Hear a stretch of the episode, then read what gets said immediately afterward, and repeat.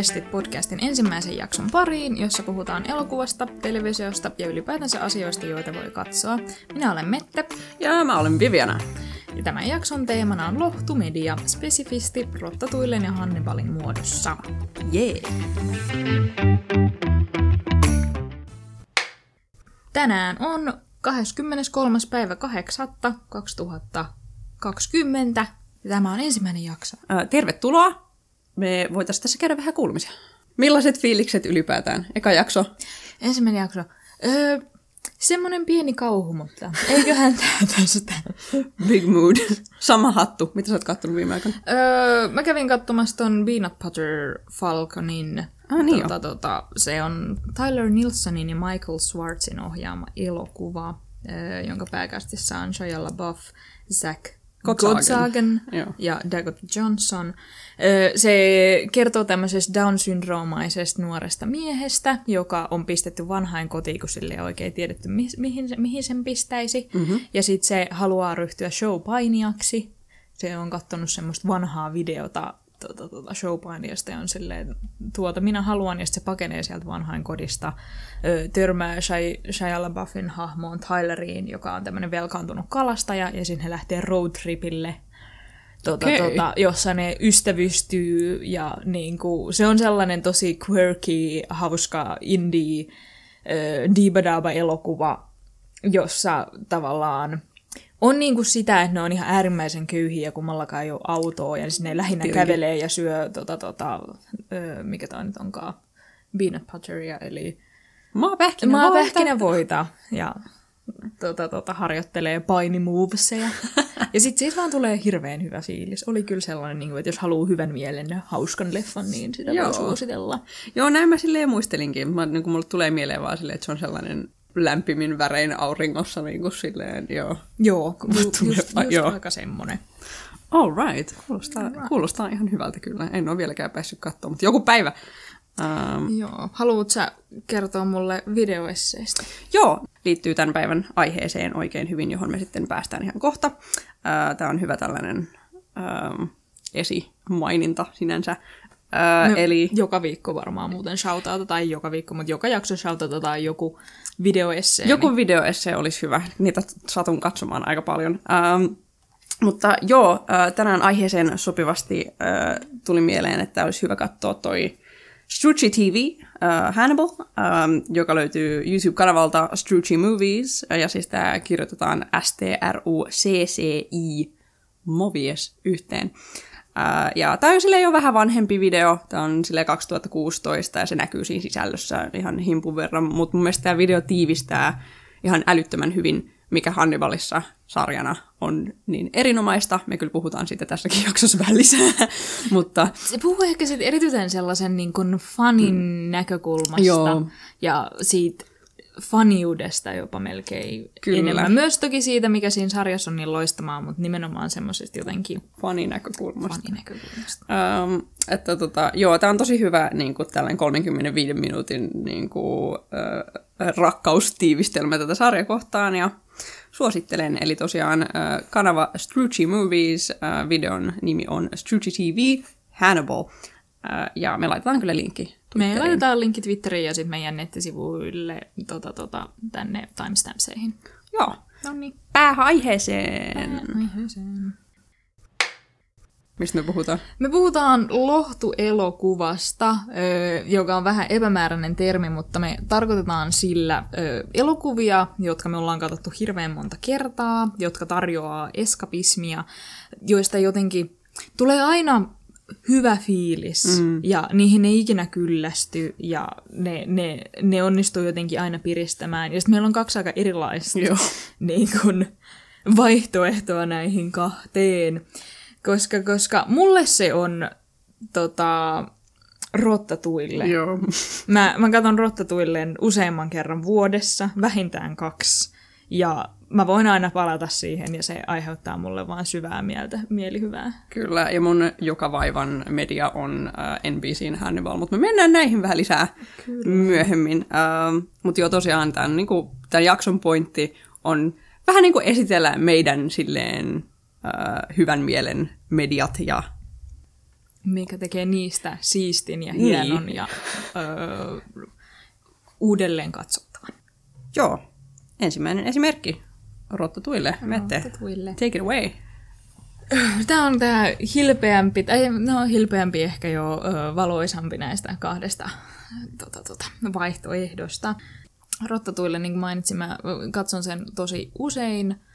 Ja se, se vaan teemoiltaan niin semmoinen äärieskapistinen mm. leffa, että se, se näyttää hyvälle ja tuntuu hyvälle ja on teemoiltaan semmoinen, tota, tota, kukatahan pystyt mihin tahansa. Ja sit, koska se on lastenleffa kumminkin, niin sit, sit se on tavallaan jotenkin semmoinen sopivalla tavalla simppeli, mutta mut ei silleen niinku... Se ei ole tylsä missään mut vaiheessa. ei missään vaiheessa missään nimessä tylsä tai semmoinen, että sen ajatus on se, että tätä katsoo nelivuotias, joka, joka ei ymmärrä oikein mistään mitään, vaan että se on kyllä hirveän hyvä elokuva. Mutta tavallaan, että vaikka olisi hirveän väsynyt ja aivot ei toimisi, koska on vaan vähän uupunut, niin sitten sen voi silti aina katsoa, koska se ei ole silleen kaikkein monimutkaisin asia ehkä tässä maailmassa sitten kuitenkaan. Jep. Tosiaan, Rottatuille, äh, jos et ole nähnyt tätä leffaa, mene, mene katsomaan se ensin. Mm. Ähm, mutta tota, joo, ei, äh, lyhyesti Rottatuille kertoo siis maalla kasvaneesta rotasta, nimi on Remy. Äh, hänen englanninkielinen ääninäyttelijänsä on koomikko ja näyttelijä Patton Oswalt. Ähm, mun mielestä tekee tosi hyvää työtä siinä. Suosittelen myös sitä suomenkielistä versiota, sekin on aivan äärimmäisen hyvä. Öö, elokuvan on ohjannut Brad Bird. Yes. Rottatuille kertoo. Maalla kasvaneesta Remi Rotasta, jolla on äärimmäisen herkkä hajuaisti ja haave tulla kokiksi maailmassa, jossa hän ei ole tervetullut keittiöön. Wow. Eli se on ihan meidän maailma ja tässä ei ole jotenkin pelkkiä rottia tässä elokuvassa. öö, ja vahinkojen sarjan tuloksena hän ja hänen perheensä ja ajautuvat erilleen pari- Pariisiin, mikä antaa Remille tilaisuuden toteuttaa unelmaansa yhteistyössä tiskarin nimeltä Linguinin kanssa. Joo. Eli tosiaan Remy on Patton Oswald, Linguini on Lou Romano, tämän on ohjannut Brad Bird. Ja joo, mikä tässä leffassa on hienoa ylipäätään? Aloitetaan alusta. Aloitetaan alusta. Joo, no siis jos mä nyt sanoisin ensin, koska siis tää on silleen mulle, mä oon nähnyt Rottatuilen tosi monta kertaa, mutta mulla ei ole samanlaista suhdetta tähän kuin sulla. Mä en katso sitä kaksi kertaa vuodessa. Uh, mutta niin kuin, mulle tulee sille heti ihan ensimmäisestä niin kuin siitä, kun me tullaan siihen leffaan, siihen mennään niin kuin, tällaisen 60-luvun telkkarin läpi. Uh, siinä on maalaismaisema, johon me tullaan. Remy esitellään freeze frameilla ja voiceoverilla. Siinä tulee tosi sellainen nostalginen, tosi tuttu fiilis. Että sä heti niin kuin, tuut siihen elokuvaan ja sulla on sellainen niin kuin, kotoisa tunne, että sä niinku tiedät, mistä siinä on kyse, ja se käyttää tuttuja trooppeja niinku heti alusta saakka. Um, ja sitten tietenkin, niinku, kun meille esitellään myös tämä Remin niinku, rakkaus inhimillisyyteen ja inhimilliseen niinku, ruoan ja niinku, kulttuurin harrastamiseen, kun se on siellä niinku, mummon kodissa siellä alussa, siellä maalla, um, ja katsoo telkkaria, josta sitten Auguste Gusteau oliko se sen nimi August Joo. oli, uh, pitää tätä sen kokkiohjelmaansa, jossa hän puhuu siitä, kuinka kaikki voivat kokata. Se on kaikille avoin juttu. Ja mulla on täällä repliikki, repliikki siitä uh, ohjelmasta, jonka Remy sitten kuulee siellä, ja se on Your only limit is your soul. Ja mä silleen, sielu on ainoa rajasi. Ja se on vaan niin, niin se on niin hyvä. Se, se on, on niin, niin hyvä, hyvä. Se on niin pehmoinen ja niin kuin tota, tota, tukeva lause, että sen, sen, sen pääteemana on, että niin kauan kun on intohimoa, pystyt mihin tahansa. Ja siinä heti alun alkaen ne heittää sulle, että vain sielusi on rajanasi. Kyllä, se on hirveän sellainen kiva lohdullinen alku ennen sitä sitten niin kuin actionia, joka tulee sitten tämän niin kuin mummon heräämiseen siinä, että hänen kotinsa on rottien valtaama. Joo. ja sitten tulee hassua toimintaa ja päädytään Pariisin viemäreihin. Joo. Ja kirjaimellisesti noustaan valoon ja nähdään siellä tämän Pariisin tota, niin kuin, Onko se Skyline? Skyline, niin kuin, joo, Tai eli- ylipäätään niin kuin se valaistu Pariisi yöllä.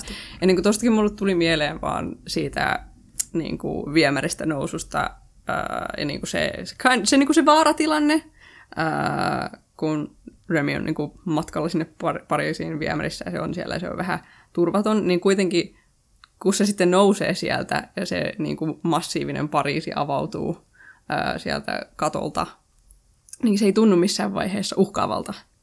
Ää, se ei tunnu niin kuin silleen pelottavalta se, se Pariisin suuruus niin kuin kontrastina mm. sille Remin niin kuin pienuudelle, vaan just se, sellainen, koska siinä on se musiikki ja koska siinä on niin kuin ne upeat värit ja valaistus, niin se tuntuu vaan niin kuin suurelta mahdollisuudelta. Yeah.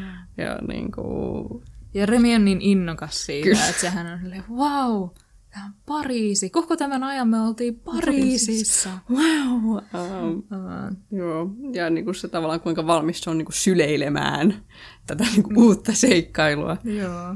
Ja, joo, ja siis siinäkin niin kuin samalla siinä samaan kohtaukseen liittyen se um,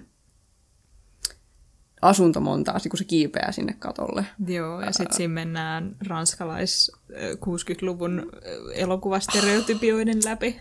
Se on, se on kyllä aika erinomaista. Se on... Mitä siis siinä oli niitä esimerkkejä? Siinä oli se pariskunta sen aseen kanssa, ää, jotka niin kuin, ne on kesken tappelua, joka sitten päättyy intohimoiseen suudelmaan. ää, ja se on, se on vaan, siinä on niin paljon sellaisia niin kuin, sanotaanko niin kuin elokuvallisia niin kuin vink-vonk-hetkiä, jotka on Joo, vaan tosi sen- nautinnollisia. Pieneen hetkeen pistetty semmoinen kauhean symppis. Joo.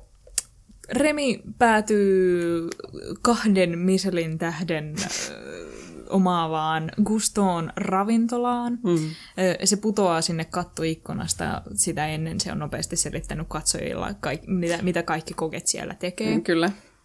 Sitten se putoaa sinne keittiön, tulee toimintaa, se ö, meinaa päätyä uuniin. Ja, ö, mut just ennen kuin se on pääsemässä ikkunasta ulos, se huomaa, että ö, elokuvan toinen tavallaan päähenkilö Linguini, joka on saanut tiskarihommia just tästä ravintolasta, niin mokaa keiton tai vahingossa kaataa keittoa pois ja sitten heittää vaan random materiaalia sinne keittoon. Ja pelastaakseen tämän keiton Remi ryhtyy itse heittelemään sinne erinäisiä Joo. ruokia. Sitten se tekee semmoisen hauskan ö, ruoantekotanssin. Tai nyt en mä voi sanoa, että se tekee ruoantekotanssin, mutta se heittää niitä ruokia sinne sille ihanan tanssamisellen. Ja siinä on semmoinen tosi niin kuin, ö, jotenkin... Se, niin kuin hänen hetkensä loistaa Joo. siinä niin kuin katsojien edessä. Ja se tavallaan se, niin kuin se animaatio ja se liike, joka siihen Ja on se laitettu. musiikki. On, kyllä, on niin. ihana. Ihana, siitä vaan tulee niin hyvä fiilis. Tää- se, on, se on just sellainen ihanan niin kuin onnellinen hetki, kun Remi saa tavallaan niin kuin yhden tilaisuuden tehdä sitä, mitä se rakastaa sellaisissa puitteissa, jotka se ansaitsee. Niin. Ja tälleen. Ja sitten tietenkin niin kuin myös se, se keittiöympäristö, että se mikä mulle tuli niin kuin eniten siitä keittiöympäristöstä, myös sen, niin kuin, sen ylipäätään sen koko sekvenssin aikana, jossa Remy yrittää paeta kaikkien niin kuin, kokkien jalkoja ja tällaista, niin se keittiö on vaan niin upeasti animoitu ja piirretty, siinä on niin ihania tekstuureja, se, niin kuin, sen väritys on niin ihanan lämmintä ja ne puupaneelit seinillä on vaan jotenkin niin kuin ne syventää sitä tilaa ihanasti ja siinä on niin kiiltäviä metalleja, ne kuparipannut ja kaikki on vaan tosi ihastuttavan näköisiä ja sitä vaan haluaa katsoa koko ajan lisää. Joo, siihen nähden, että se on niinku vähän vanhempi Pixar-elokuva jo. Joo, 2007. Niin, niin siihen aikaan joku ihmeperhe on esimerkiksi vähän silleen vaihtelevan näköinen joissain kohdissa, että kuinka ihanalta se näyttää, niin sitten Rottatuille se niinku yhtään jotenkin näy silleen, että uh, tuota, tuota 3D-animaatio oli vielä vähän silleen kamppailua sen Joo. kanssa. Niin, et, et se on vaan kaiken puolin aivan tosi, tosi ihanan näköinen. Ja se, siihen nähden, että se just itse asiassa suurin osa sitä elokuvaa sijoittuu sinne keittiön sisälle, mm. niin se ei ole missään nimessä just semmoinen jotenkin kylmä tai kolkko tai liian puhdas. Niin, että se on... Sellaisella, vaan semmoiselle, että ei, ei nyt semmoinen, että se niin kuin Michelin keittiö ei nyt voi olla ihan superlikainenkaan, mutta semmoisen niin kuin kotoisan tota, tota, tota, likainen niin sanotusti. Joo, ja tavallaan siinä on se, että kun siinä se keittiö on vaan niin täynnä elämää, ja niin kuin vaikka siellä ei tapahtuisi mitään, niin se keittiö on suunniteltu siihen niin elävän näköiseksi, että sä mm. vaan haluat jatkaa sen katsomista, ja se on hirveän nautinnollista. Uh. Joo, sitten öö, keittiöhenkilökunta tai kokit siellä huomaa, että paikalla on, tai rotta. että Remi on siellä, ja, on, ja että hän on rotta. Ja öö, Lingviini saa laitettua Remin purkkiin, sille käsketään, että sen täytyy mennä listimään se. Öö, Lingviini ajaa pyörällään tänne tuota, Seinen, tuota, Seinen rannalle. rannalle. Ja on, on, on heittämässä Remin veteen, mutta se näki, että Remi oli kokkaamassa siellä. Kyllä. Ja sit, sit se katsoo Remiä siellä purkissa, joka on kauhuissaan ja pohtii, että voinko mä tappaa tämän rotan ja sitten on silleen, nee, että mitä mä teen, kun mun pitäisi yhtäkkiä tehdä se keitto, minkä sinä rotta hyvä teit uudestaan. Öö, niin, yksi niistä kokeista käskee Lingviiniä tekemään sen keiton uudestaan. Kyllä. Öö, ja sitten ne tekee Remin kanssa sopimuksen, että Remi auttaa sitä tekemään sen keiton uudestaan ja Lingviini ei tapa sitä. Mikä nyt kun mä sanon sen noilla sanoilla, se kuulostaa tosi karmivalta, mutta siis, että ne on tämmöistä kaksi tyyppiä, jotka on vähän ulkopuolisia ja niin kuin, jo, jo, jotka ei ole ihan silleen, tavallaan voi olla kotonaan siellä keittiössä, että et Lingvini on semmoinen hintelä tiskaripoika ja Remi on rotta, mutta ehkä yhdessä niistä voi tulla vielä jotain suurta. Toistensa tuen avulla he voivat kyllä. toteuttaa itseään keittiössä. ja se, se on kyllä, siis mulle, mulle, siis mulle tuli vaan mieleen just tuossa, että niinku se niiden niinku yhteistyö ja se niiden partnership siinä niinku sen, siinä rantakohtauksessa – ja just kuinka se sitten niin kuin kehittyy siinä on niin... Siinä on sekin on jotenkin vaan niin hellyyttävä, kun ne on molemmat vähän, vähän sellaisia. Vähän sellaisia. Ai, siinä mä tykkään kauheasti, koska Remi on niin kuin, Remi on vaan niin S-tyyppi. Niinpä. Ah, se on, se on silleen järpäinen, mutta sitten kuitenkin silleen fiksu ja tota, tota, näppärä ja vaikka mitä. Että et, kun se tekee ensin sopimuksen Lingviinin kanssa, että okei, pääst, että Lingviini päästää sen ulos sieltä purkista, niin sitten se ensin juoksee pakoon ja on silleen, haa, etpä saanutkaan minua. Mutta sitten se näkee Lingviinin jotenkin silleen lyhistyvät hartiat ja sitten puolestaan se nyt saa sellaisen No ehkä mä voin itse asiassa jäädä sen kanssa, että ehkä tämä ihminen on luo, mun luottamuksen arvoinen, minkä taas Lingviini mm. sai hetkeä aiemmin, kun se oli, Remi oli kauhuissaan siellä purkissa. No niin. Jep.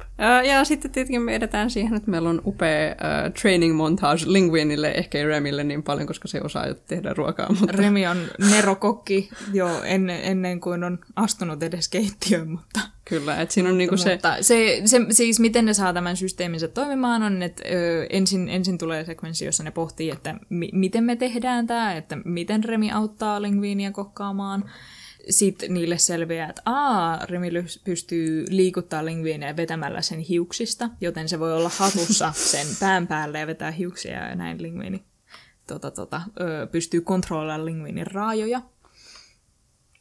Ja sitten siinä tulee, treenataan kokkaamista, kun ne on saanut ö, tämän tota, tota, hiusten vetosysteemin toimimaan. toimimaan Sen jälkeen Colette, joka on ö, ainut naiskokki siinä keittiössä, pistetään ohjaamaan tätä tota, tota, tota, linguinia. Joo. Ja Colette opettaa sitä, ei varsinaisesti kokkaamaan, mutta semmoisia teknisiä juttuja, niin kuin älä, älä sotke hihojasi ja muuta vastaavaa. Ne saa sellaista, miten keittiössä toimitaan opetusta. Sitten siinä esitellään, tai se on, se on näkynyt jo aiemmin, mutta siinä tulee selväksi tämä ehkä ensimmäinen puolisko tätä teemaa, että intohimolla pääsee pidemmälle kuin millään muulla, koska siinä on ö, Skinner, joka on yes. sen keittiön ö, pääkokki. Joo joka on äh, armoton kapitalisti. Jolla ei ole mitään intohimoa ruokaa kohtaan ollenkaan, se vaan haluaa tehdä rahaa. Se tekee semmoisen... Pakasten ruuilla. pakasteruokia ja käyttää tätä Cousteau'n mainetta siihen, että se voi vaan tehdä tällaista niin kuin kehnoa, halpaa, jotenkin täysin sisällötöntä mikroruokaa ihmisille. Ja se on tosiaan sitten tämän elokuvan pääpahis. No, asioita tapahtuu, Skinneristä päästään eroon, eroon. ja ollaan just silleen, että ne, ne ö, kokit siellä keittiössä polttaa ne, ne mikroruuat ja sitten silleen. niiden sellaiset mainoskyltit, mitä Skinner on pitänyt sen toimistossaan. Joo, tosiaan tämä tapahtuu sen takia, että paljastuu, että Linguini on oikeasti Gustoon poika. Missä on just se kauhean hauska, niin kuin, se lisää sitä teemaa, että Remi voi olla rotta, joka tulee niin kuin, jostain maaseudulta, ja sitten taas Lingviini on tämmöisen mahtavan kokin poika, mutta sillä verellä ei ole mitään väliä siihen taitoihin, vaan että se niin kuin, intohimo sitä asiaan kohtaan on se tärkeämpi. Niin, se, mikä sitten loppujen lopuksi merkitsee yhtään mitään. Uh, mutta joo, ei tosiaan, vaikka, vaikka me nyt ollaan sitten päästy eroon Skinneristä, vaikka se sitten onkin siellä taustalla aina välillä ähm, juonimassa. juonimassa, niin meidän seuraava äh, vastustajamme tässä on sitten ehkä parhempi hahmoja leffassa. Kyllä. Äh, ruokakriitikko Anton Ego. Ja, se, Anton Ego on niinku, se näyttää päälle päin tai vaikuttaa, kun se ensin, ensin tulee sellaiselta – stereotyyppiseltä kriitikkohahmolta, mitä elokuvissa välillä on. Öö, viimeisin esimerkki, mikä mulle ehkä tulee tästä, on niinku Greatest Showmanissa on mm. sellainen kriitikkohahmo, joka vaan vihaa hauskaa. ja on silleen, minä en pidä mistään, mitä sinä päähenkilö teet, koska minun mielestä, jos ihmisillä on niinku, kivaa ja mukavaa, niin silloin se on kaikki tosi huonoa. Ja tota, olen, olen vaan ikävä kriitikko ja vihaan itse asiassa kaikkea, mistä kirjoitan. Mikä on ehkä noin maailman tyhmin hahmo, trooppi.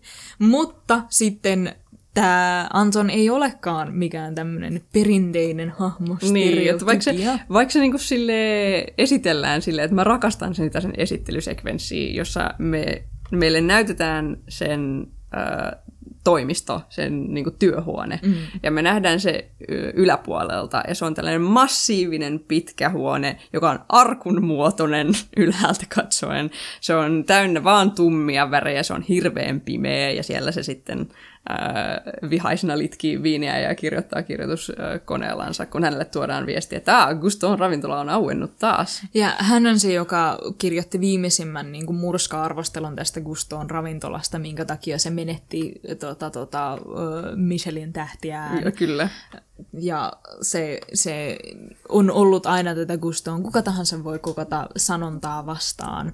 Kyllä. Ja nyt se ajattelee, että no mä menen takaisin sinne ravintolaan ja todennäköisesti kirjoitan heille toisen murska-arvostelun, koska eihän tämä voi olla mistään niin kuin kotoisin nämä ruuat siinä, että mitään ihmettä ei ole voinut tapahtua. Näinpä. Ja sitten siinä on mun yksi lempari, tai mikä just muuttaa sen hahmon tai kertoo siitä, että se ei ole vain jotenkin pelkästään katkera, katkeruuden vuoksi, vaan ö, se käy, kävelee sinne ravintolaan ja Lingviini pitää siellä tällaista haastattelua Joo, journalistien kanssa, pressitilaisuutta. pressitilaisuutta. Ja se tulee ilmoittamaan niille, että minä tulen syömään tänne tänä päivänä ja sitten tarjoilkaa minulle mitä ikinä uskallattekaan tarjoilla.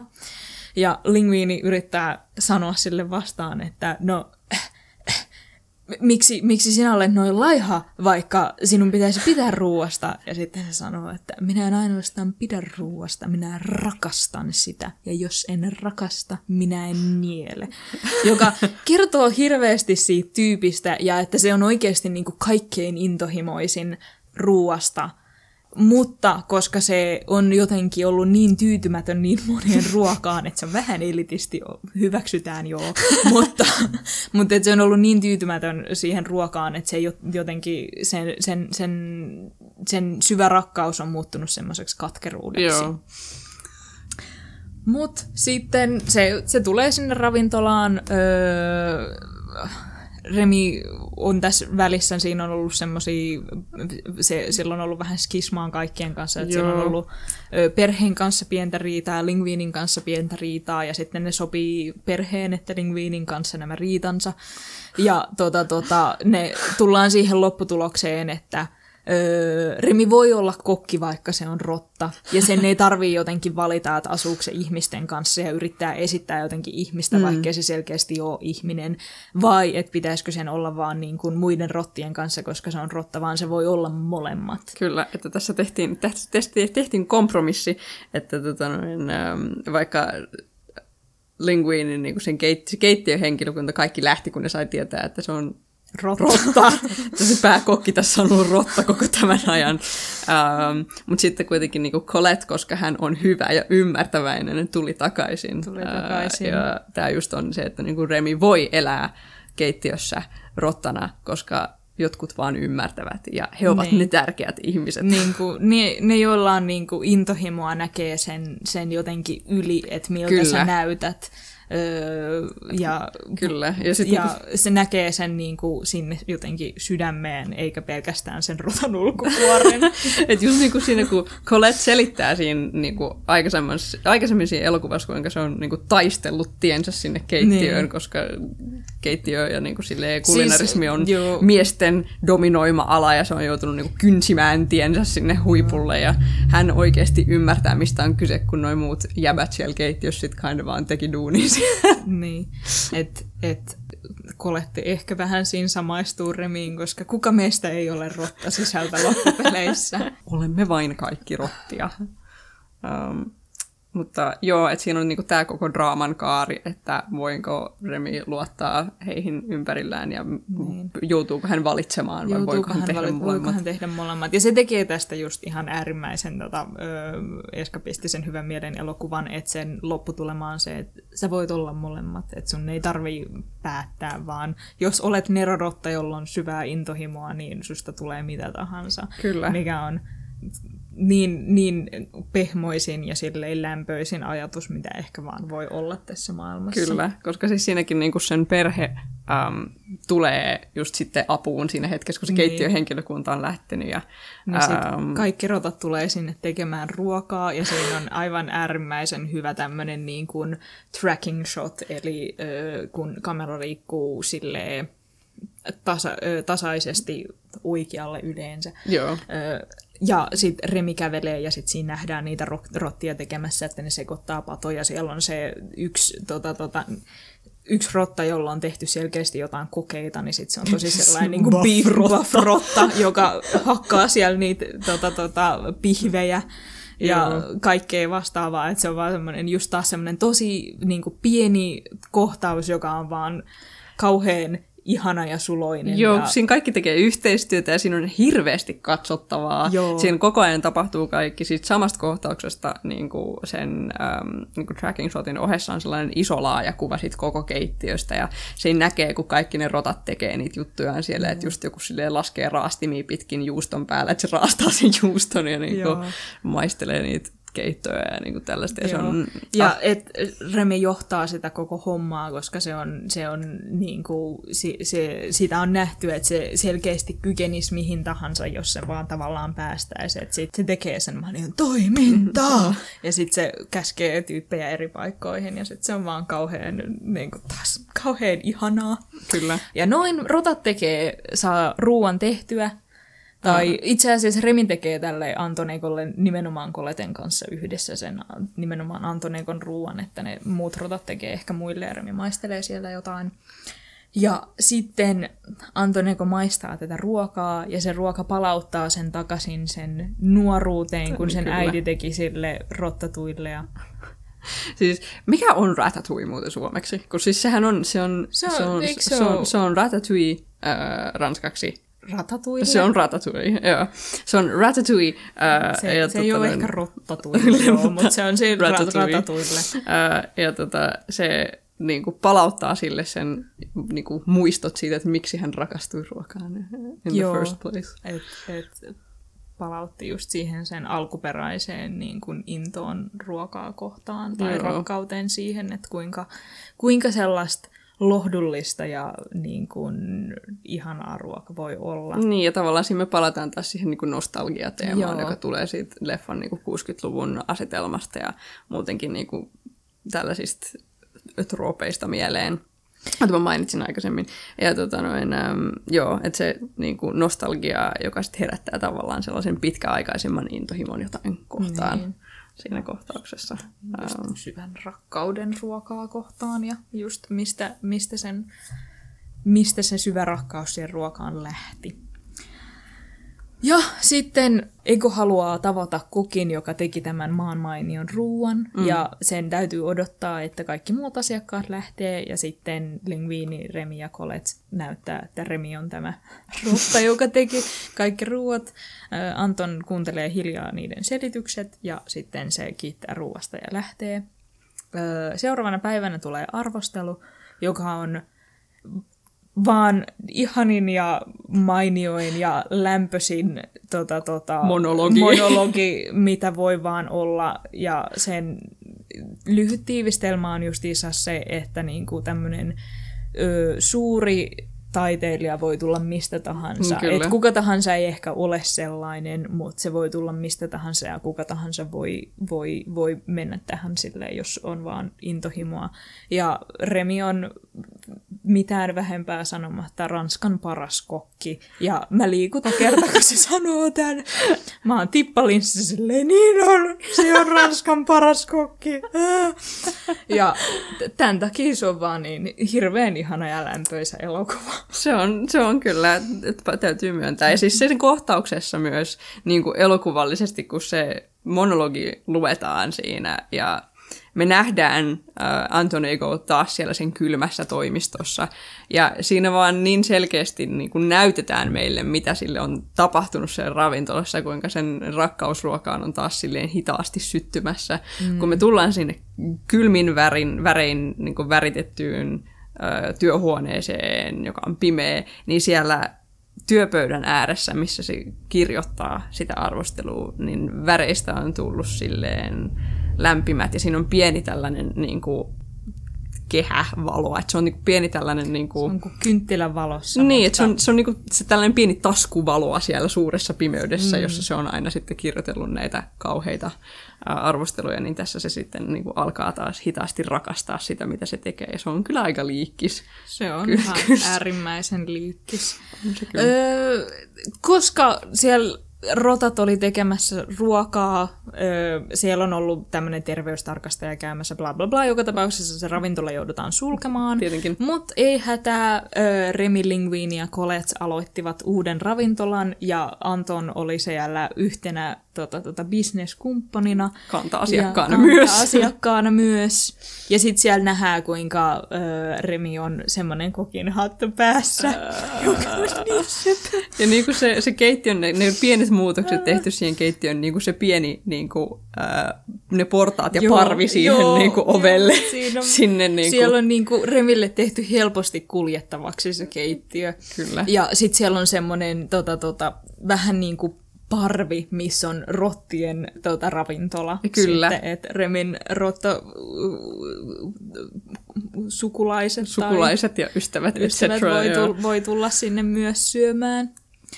Ja, tota, tota, ja sitten se se on, siellä on muuten hauska yksityiskohta, että Anton on lihonnut pikkasen siinä lopussa, kun on ryhtynyt syömään liikaa. Mä en edes huomannut. Silloin on vähän pyöröyttä tullut poskiin. Onhan se edelleen siis semmoinen niin kuin hyvin tikkumies. tikkumies, mutta se on saanut paljon lisää pyöröyttä poskiin, koska se on löytänyt ruokaa, jota se rakastaa, oh. joten se myös syö sitä enemmän ja se on vaan niinku, se sen kontrasti siinä niinku siellä ravintolassa myös on niin hyvä, kun se, se on niin onnellinen siellä pöydän ääressä. Silloin se baskeri päässä mm. ja silloin maine kokonaan mennyt ja se on menettänyt kriitikon työnsä, mutta ei se haittaa, koska se haittaa. hän on saanut intohimonsa takaisin ja hän on nyt onnellinen. Kyllä, se on.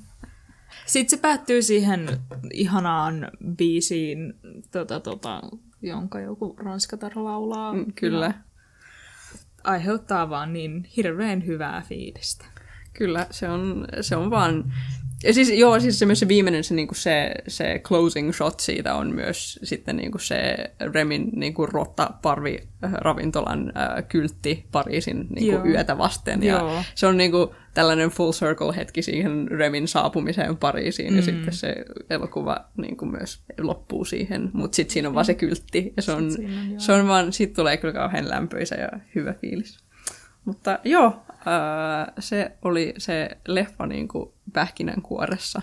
Kyllä. Kyllä. Et, jos tästä ei jotenkin vielä nähdä niin kuin syvä rakkaus tätä elokuvaa kohtaan tullut ilmi, niin siinä on vaan niin kuin se temaattisesti vaan on niin hirveän ihanaa, että Remi on suuri taiteilija, jolla on rakkautta ja intohimoa sitä ö, ruokaa ja kokkaamista kohtaan, ja mikään ei voi silloin olla esteenä. Ja ihan sama, niin kuin vaikka perhe sanoisi, että tämä nyt ei välttämättä ole hyvä, ja sitten ihmiset sanoo, että tämä nyt ei välttämättä ole hyvä, kun sä oot rotta. Niin sillä millään ei ole mitään väliä, koska ö, Remi niin semmoisella puhtaalla rakkaudella ja passiolla menee kaiken niin kuin harmaan kiven läpi. Ja semmoinen tavallaan kypsä versio tästä olisi todennäköisesti, että Remi ei vaan mysteerisesti olisi nerorotta, koska sitä, se, se vaan on jotenkin siellä maaseudulla jo ollessaan oppinut niin kuin Michelin tason kokiksi. Et se, se tulee siltä jotenkin mysteerisesti, se vaan on nero. Et siinä ei ole mitään sellaista, että Remen koskaan täytyisi opetella varsinaisesti niin kuin tekemään ruokaa, vaan se vaan Tulee selkärangasta. tulee selkärangasta, että se niin kuin, jotenkin se rakkaus ja sit hyvä hajuaisti tekee, tekee siitä nerokokin. Joo. Mut, mut sillä ei ole väliä, koska se, mä voin samaistua siihen, että entä jos mä olenkin vaan nerorotta ja musta voi tulla mitä tahansa. Ei, ei, ei, niinpä. Musta voi tulla mitä tahansa niin kauan kuin olen, olen nerorotta. Niin se aiheuttaa ikuisesti hyvää, hyvää fiilistä. Kyllä, se on, se on niinku just sellainen... Öö, tosi, no lohdullinen on varmaan paras sana siihen Joo. just, että tavallaan niinku se kuvitelma, että ah, tämä on mahdollista.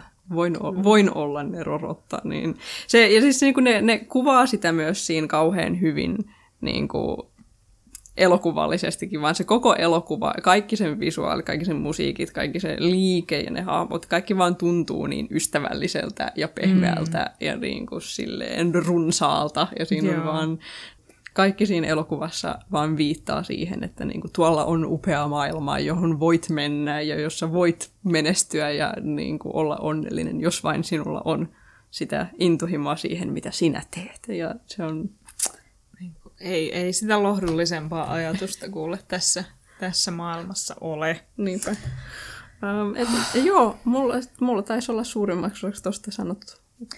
Mä luulen, että tämä hyvin tiivistetään. Me voidaan lähteä meidän seuraavaan aivan toiselle puolelle nyt tätä. Tätä tätä. eskapismispektrin vähän äh, synkempään päähän. äh, silleen, en tiedä kuinka paljon tässä pitää selitellä asioita, mutta menemme siihen joka tapauksessa. Ja nyt siis tosiaan vähän synkempään äh, es- eskapismispektrin päähän. Meillä on vähän erilainen esimerkki tästä tulossa, ja se on NBCin Hannibal. Tämä on siis TV-sarja, äh, joka on Brian Fullerin luoma. Pyörii 2013-2015. Siitä on jo vähän aikaa, kun se on loppu. Ja lyhyesti tämän sarjan premissi on siis se, että se on etko-osa Thomas Harrisin kirjalle Red Dragon, josta on tehty pari leffaa. Ää, jos äm, Silence of the Lambs on tuttu teille, niin sitten mahdollisesti Red Dragonkin saattaa olla myös tuttu. Ähm, ja tässä Etko-kertomuksessa äh, Red Dragonin päähenkilö Will Graham, joka on FBI, FBI-profiloija, äh, me seurataan sitä ja sen ähm, tällaista hyperempatiakykyä ymmärtää murhaajia ja niin kuin nähdä niiden motiivit ja kokea se niiden tappaminen äm, rikospaikalla. Niin kuin se, että se katsoo rikospaikkaa on jo tarpeeksi, että se ymmärtää Se, siis semmoinen niin kuin, öö, tavallaan nerosalapoliisit Joo. tropee voisi vähän sanoa, mutta me Kyllä. selitetään. Selitetään siitä lisää. Joo. Ää, ja sitten tietenkin tässä sen profiloijan työssä se tapaa tohtori Lecterin, ja sit siitä lähtee tällainen kolmen tuotantokauden mittainen täysin kiero ja eeppinen romanssi, joka on sitten samalla tällainen täysin verinen kissa- ja hiirileikki ja kasvukertomus. Kyllä. Ähm, että tässä on vähän kaikkea. Ja tämä on meille silleen semi-merkittävä sarja sen takia, että tämä toi meidät yhteen. Että niin kuin- Joo, tämä oli sellainen, että me molemmat oltiin innoissamme tästä ja tota, tota, me selvisi, että molemmat on katsoneet siitä Joo. varmaan siihen aikaan ensimmäisen kauden ehkä jotain Siis mun mielestä se oli silloin, kun kolmonen oli ehkä just tulossa tai jotain. Ei, ei, se oli sen jälkeen, koska siis Mä muistan, että se ei vielä ainakaan tullut ollut silloin, kun Se me ollut. tästä hypisemään. Mutta joka Ei. tapauksessa, Joka Tämä tapauksessa. oli semmoinen, että me oltiin, että hei, me ollaan ö, intohimoisia elokuvasta ja TVstä samalla lailla. Ja tämä oli se meidän silleen, suuri intohimon kohde. Kyllä. Ja siis minä itse rakastan tätä sarjaa. Tämä on ehdottomasti mun lohtumedia monella eri tapaa. Mä oon katsonut tämän ihan kyseenalaisen monta kertaa. Mä tein just mun yliopiston tota, kandilopputyön tästä. että mä tein 20 minuutin videoesseen aiheesta. Ja Joka me muuten linkataan, jonka te voitte mennä katsomaan. Suosittelen. Jee, promo. Äh, ja tota noin, ähm, mä siis tosiaan, mä oon katsonut tän niin monta kertaa, että mä pysyn enää laskuissa ja mä voin palata tän luokse aina ja se vaan aina tuntuu kivalta. Niin kuin ihan sama millainen fiilis mulla on. Mä voin katsoa Hannibalia ja olla silleen, kyllä asiat ovat tämän hetken paremmin. Joo, mäkin on nähnyt tämän silleen vähintään neljästi. Mm. Ja joka kerta, kun mä tähän palaan, niin mulla tulee semmoinen, ai vitsi, tää on hyvä sarja. vitsi, tää on hyvä sarja. Ai, ai, ai. Ja niin kuin, tää, ei, tää ei ole ehkä mulla semmoinen, että jotenkin silloin, kun mulla on, mä oon kaikkein väsyneimmilläni ja mun aivot ei mm. ota mitään informaatiota sisään, niin sit, silloin mä katon rottatuillen. Mutta silloin, kun mulla on sellainen, niin kuin, että mä haluan jotain, mikä niinku herättää semmoisen niinku hyvän fiiliksen ja tota, tota, jotenkin tulee semmoinen, niin kuin, ai vitsi, tämän takia, tämän takia mä pidän el- elokuvasta ja televisiosta, niin sitten tämä on semmoinen, mitä mä, voin, mitä mä voin aina katsoa. Joo, kyllä. Että mäkin niinku katoin tämän kesän alussa just ton viimeisen tuotantokauden mun faijan kanssa, ja sitten jokaisen jakson jälkeen mä vaan kävelin niinku asuntoa ympäri silleen kiihtyneen, että ei, helvetti, kun tää on niin hieno sarja, ei jumalauta. Oh! Että niinku mä oon nähnyt tämän niinku, what, kahdeksan kertaa, ja mä oon silti vaan silleen, Joka kerta se on vaan, niin kuin, että siitä aina löytää jotain. Mutta nyt me, nyt me hypätään jo ihan eteenpäin, Joo, koska me ollaan joo, vaan niin fiiliksissä. Me ollaan niin fiiliksissä. Mutta joo, siis tosiaan mä mainitsin, ää, niin kuin, että nyt me silleen kerrotaan vähän tästä ää, sarjasta, että mä mainitsin NBCin sen takia, koska tämä sarja on, niin kuin kaikki tämän sarjan aspektit, jotka tekee tästä niin upeen, on sellaisia, jotka yleensä ei olisi NBCllä. Ja NBC on amerikkalainen kaupallinen maksuton TV-kanava, ää, joten sillä on mainoksia, se on vähän niin kuin maikkari. Se on vähän niin kuin maikkari, mutta mikä tekee siitä ö, erityisen on se, että joo. Amerikassa nämä ilmaiskanavilla ei saa näkyä tiettyjä juttuja. Joo. Esimerkiksi alastomuutta, verta. Verta. Veri, niin kuin verta saa olla, mutta ei kauhean paljon. Ähm, ja ylipäätään niin kuin, tällaisten amerikkalaisten kanavien sisältö on suunniteltu ähm, niin kuin, tyydyttämään mahdollisimman suurta määrää ihmisiä, Joo. koska se Niin. luottaa mainostamiseen. Joo, ja sitten just sen takia ei voi kiroilla esimerkiksi, että Esimerkiksi. sitten niin kuin, ö, muuten mainostajat lähtee pois, koska kristityt tädit kauhistuu siitä, että joku sanoi vittu niiden televisiossa. Juuri, juurikin, ja siis Hannibal on vaan niin tällainen ihme tapaus niin kuin NBCin historiassa, että joo, me tullaan kertomaan vähän enemmän tästä ykköskaudesta, ähm, vaikka Joo, sekin on mennään, silleen... mennään yksityiskohtaisempaan juoneen Joo. tässä pikkuhiljaa. Paitsi itse asiassa ihan ennen kuin mennään siihen, niin mä selitän vähän, miten meidän spoilerit toimii. Joo, Jos on täysin allerginen spoilereille eikä ole nähnyt Hannibalia, niin sitten vaan pitää mennä katsomaan se sarja. joo. Yksinkertaisesti. Mutta me tehdään niin, että periaatteessa vaikka sitä sarjaa ei ole nähnyt, niin me puhutaan ensimmäisestä noin kahdeksasta jaksosta ykköskaudessa, ja sitten ne lopun silleen suurimmat käänteet, niin ne, me ei niitä spoilata. Joo. Et siitä saa hyvän käsityksen, millainen se sarja on, ja kaikkein pahimpia jotenkin käänteitä ei tule kuitenkaan Joo. esiin niiden jaksojen aikana, niin tota, tota, tästä saa semmoisen yleiskuvan siitä, millainen Hannibal on sarjana, öö, oli sen nähnyt tai ei, Joo. niin tästä meidän spoiler-osuuden ekasta osuudesta, ja sitten me sanotaan, että okei, nyt alkaa toka osuus, ja sitten me puhutaan ykköskauden ö, viimeisistä käänteistä ja kakkoskaudesta, mm. ja sitten tulee tavallaan kolmas spoileriosuus, ja me puhutaan kolmoskaudesta, että jos jostain syystä on nähnyt vaan ykkös- ja kakkoskauden, niin sitten Kyllä. voi, voi välttyä myös kolmoskauden spoilerilta. Kyllä, ja suoraan tuosta NBCstä muuten voi mennä niin kuin tähän ykköskauden ykkösjakso on siinä mielessä, että tämä sarja ja niin kuin tämä ykkösjakso erityisesti niin kuin ajaa kotiin just kuinka subversiivinen tämä sarja on, ja siksi ihme, että se on NBCllä, koska se eka jakso vaan romuttaa kaikki odotukset niin kuin geneerisesti ja niin kuin adaptiivisesti just silleen, että sä oot, ah, okei, okay, onko tästä tulosta niin kuin tällainen jälleen Red Dragon-adaptaatio, niin kuin, oliko se nyt 2002 elokuva tai jotain, mutta en tiedä. Anyway, niin kuin silleen, että tämä ei ole tavallinen adaptaatio, ja tämä ei myöskään ole geneerinen poliisirikosohjelma. Joo. Öö, mitä me tällä oikeastaan tarkoitetaan on, että öö, se Hannibal, varsinkin ykköskausi, on periaatteessa pohjimmiltaan kyllä rikossarja. Semmoinen Joo. vähän niin kuin NCIS ja nykypäivän lähemmäs olisi ehkä joku Sherlock, öö, missä on, miss on tämmöinen niin kuin Nero etsivä, Joo. joka tulee rikospaikalle ja sitten pystyy jotenkin näkemään siellä enemmän todistusaineistoa. Joo. Ja Kaikki sitten muut, tota, tota, selittämään, että miten tämä rikos tehtiin ja sitten puoliksi yksin ratkoo sen koko rikoksen. Joo. Ja Öö, Sitten siinä on tämä, niin kun, että koska se on tämmöinen nerotyyppi, mm. joka ratkoo rikoksia, mitä kukaan muu ei pysty ratkoa, niin sitten siinä on myös semmoinen trope, että tämä tyyppi on hirveän perseestä. Joo. Öö, ja sitten on monesti sellainen, niin kun, että öö, juoni ei hirveästi etene, vaan että siinä tulee yksi rikos per yksi jakso, jakso ja joo. sinne ratkoo sen rikoksen, sille ei ole hirveästi merkitystä, ja seuraavassa jaksossa on uusi rikos, ja tavallaan aika palautuu takaisin takas ja sitten ehkä vikassa, ekassa ja vikassa jaksossa juoni vähän etenee. Olisi, olisi semmoinen niin kuin aika standardi rikossarja. Kyllä, ja niin kuin Hannibal vaan heittää tämän kaiken täysin päälailleen, että se niin kuin ottaa nämä ideat ja sitten niin kuin tekee niillä, mitä se haluaa. Että just se eka jakso aukeaa sillä, että me nähdään meidän päähenkilö uh, Will Graham, jota siis näyttelee Hugh Dancy, um, rikospaikalla se on niin kuin tapahtuneen rikoksen äärellä, siellä on ruumiit lattialla ja verilammikoita ja tälleen. Ja sitten se kävelee sieltä talosta ulos takaperin. Se näyttää siis siltä, että öö, tota, tota, videokuvaan laitettiin niin kuin takaspäin kelaus. Kyllä.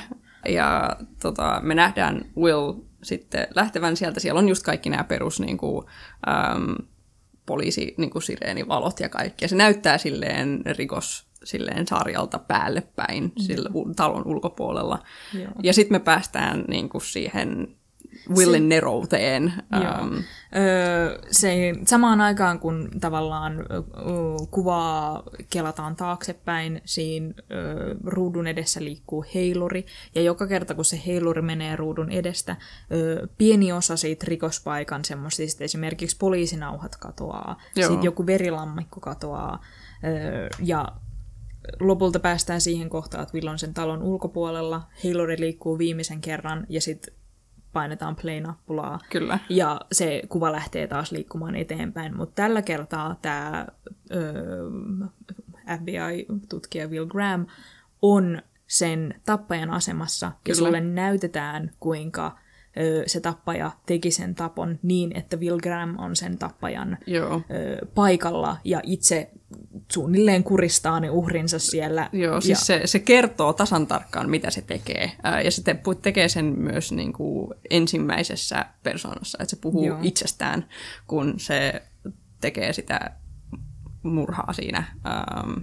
ja toi on heti niin kuin sellainen genre-subversio, että siinä on täysin heitetty niin kuin se idea, että ah, okei, okay, tässä on meidän Nero etsivä, joka on nokkela ja kinda tietää asioita, Joo, mutta tämä ja... jäbä niin kuin tuntee ne.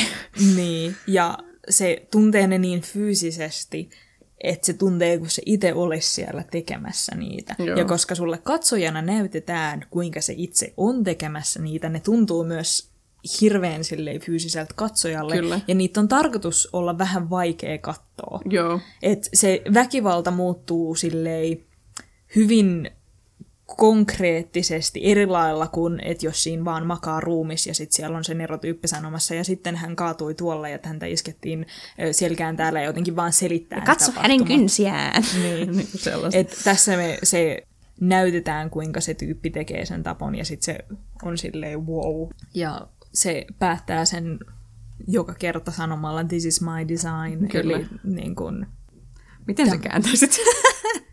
tämä on minun teokseni, voisi ehkä olla sellainen. Joo, kyllä. On minun teokseni. Ja sit niin kuin pelkästään tuosta ekasta kohtauksesta vaan niin kuin katsojille selviää, että tämä ei ole ihan tavallinen rikosohjelma. Um, ja tietenkin sitten tämän kohtauksen jälkeen meille selviää, että tämä on Willin uh, ikään kuin, niin kuin supervoima, että silloin se on hyperempaattinen. Joo. Tämä kaikki tapahtuu siis Willin omassa päässä ja se Joo. nimenomaan ei ole oikeasti tappanut niitä ihmisiä, vaan se vaan pystyy kuvitella itsensä sen öö, niin kuin, tappajan paikalle ja tota, tota, näin ratkomaan nämä rikokset. Kyllä, ja tämä ä, alkujakso pohjustaa tosi paljon kaikkea ja ä, sillä tavalla, että että tämä eka jakso pohjustaa tätä koko sarjaa tosi hyvin. Me opitaan tuntemaan Will, ä, kun se rekrytoidaan FBIn tällaiselle uusimmalle keissille, ä, jota johtaa, tai jonka tutkimusta johtaa Jack Crawford. Jack Crawford johtaa FBIn tällaista niinku profilointi niinku, äh, osastoa. Osastoa. Ja se rekrytoi Willin äh, tällaiseen keissiin, äh, jossa on mies, joka on tappanut tyttöjä, äh, jotka näyttää hänen tyttäreltään todennäköisimmin ja syö heitä. Ja tämä mies ky- kyseessä on Garrett Jacob Hobbs.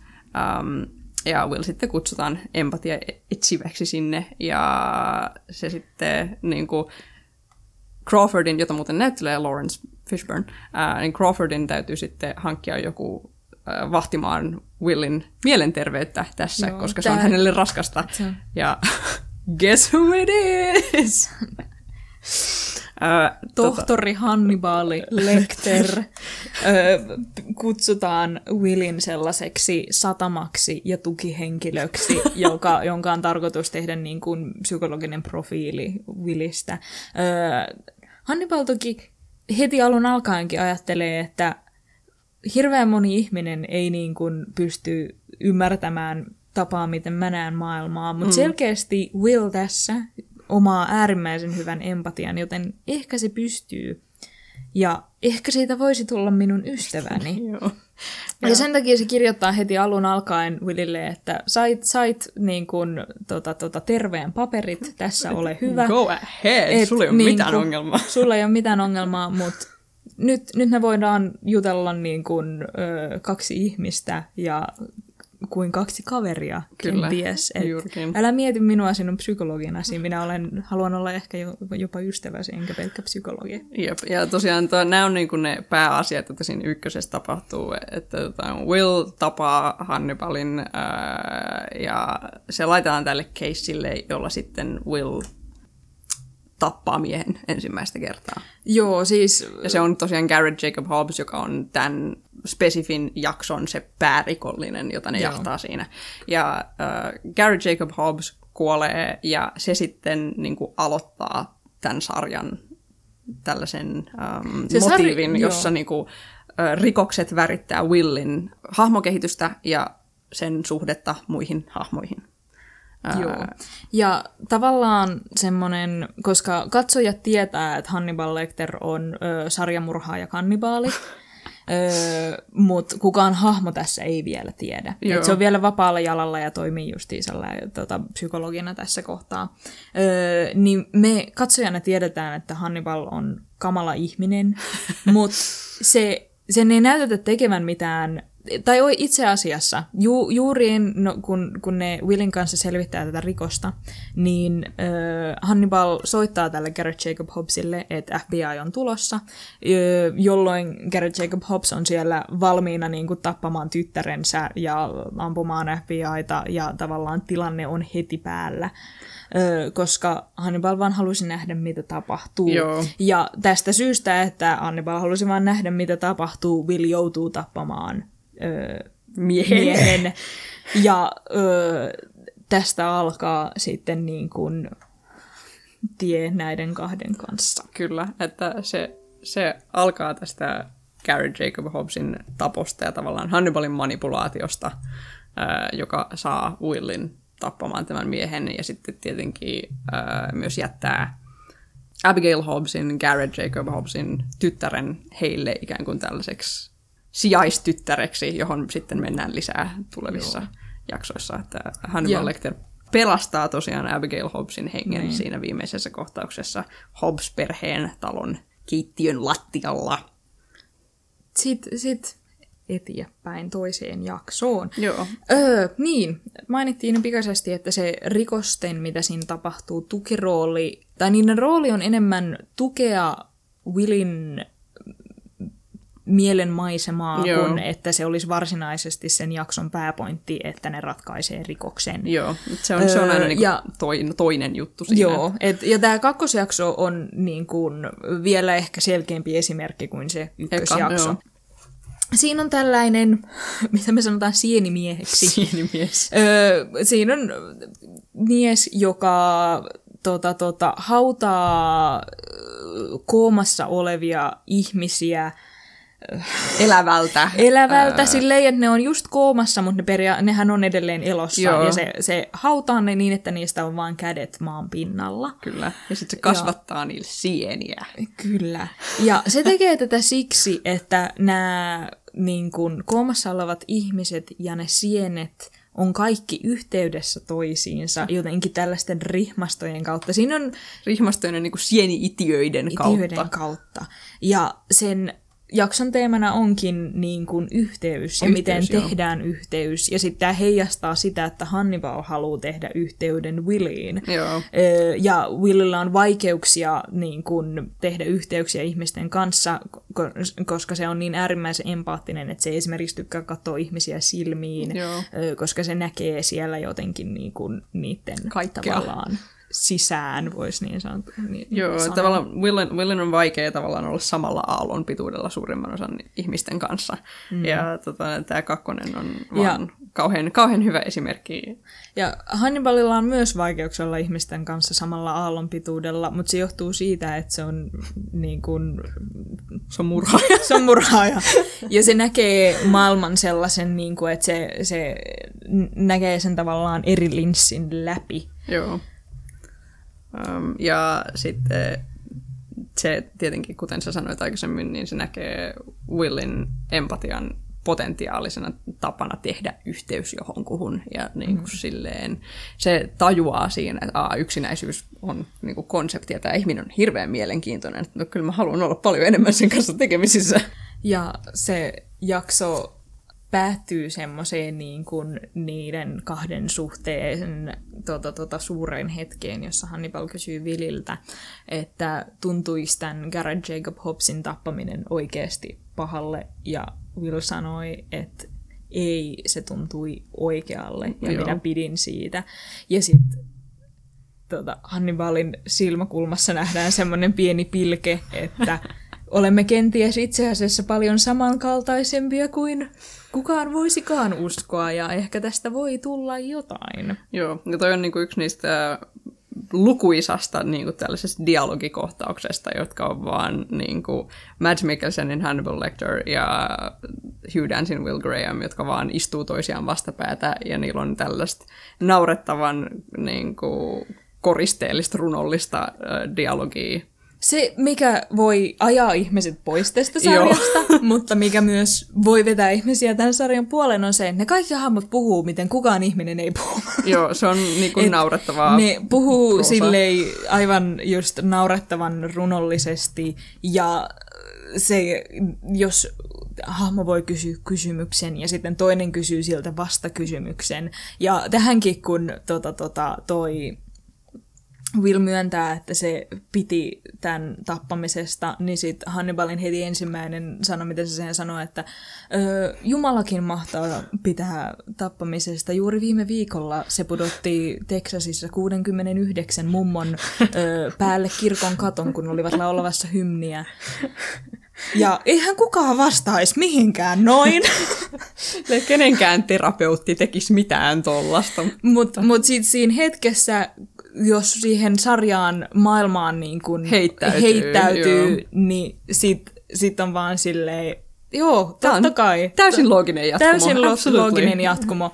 Ja se, se, se, mitä se tavallaan siinä rivien välistä yrittää, tai ei edes niin rivien välistä, koska se jatkuu niin, että Will kysyy, että miltä se Jumalasta sitten tuntuu, että se pudotti tämän katon, ja Hannibal sanoo voimakkaalta. Mm. Ja tämä niin kuin voima, joten, minkä voi Joo, saada toisen ja tappamisesta. valta ja- ja joo. valta, niin se, se on yksi teemoista, mikä toistuu tässä toistuu sarjassa. tässä. Ja toistuviin teemoihin kolmosjakso tota noin, menee heti takaisin sinne ykkösjakson loppuun, jossa tota, selkeästi ähm, pedataan tietä tälle niin kuin, äh, Abigailin sijaistytär-roolille, niin kolmonen on se, jossa niin kuin, puhutaan Abigail- Abigailista. Joo, Abigail, ja Will ja Hannibal hengaa siinä yhdessä.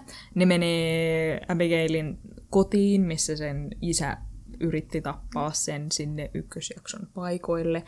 Öö, ja siellä, kun Abigail on yksin huoneessa, sinne tulee Nicholas Boyle. Joo, joka on yhden hänen ähm, isänsä uhrin veli. Kyllä.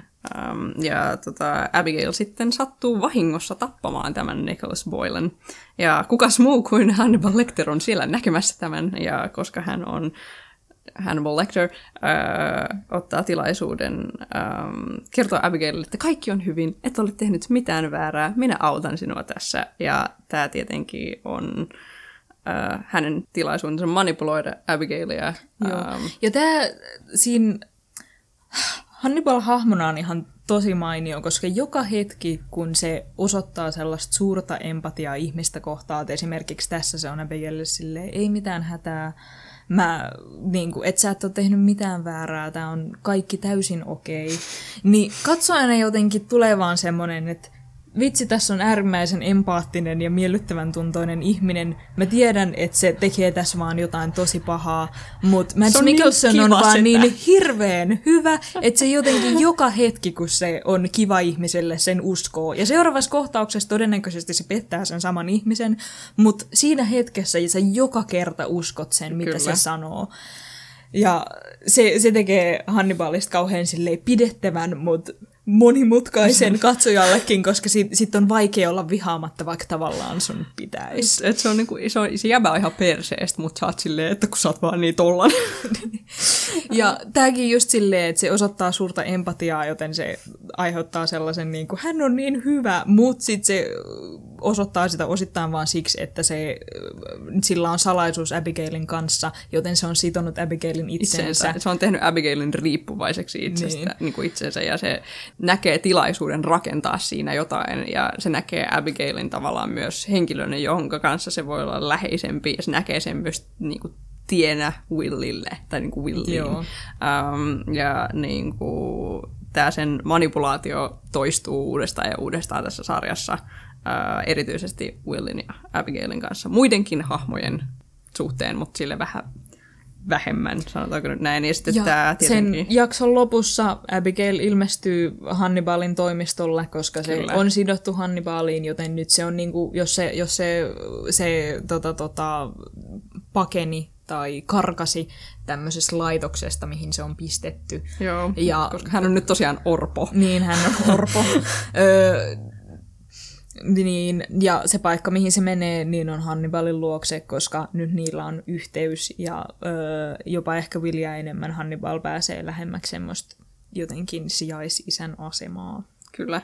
Ja sitten nelosjakso taas jälleen ottaa tämän niin kuin rikos teemana äh, motiivin ja se ähm, Teema on perhe. teema on perhe ja tota, just silleen se edellinen jakso myös silleen pohjusti tätä kauhean hyvin.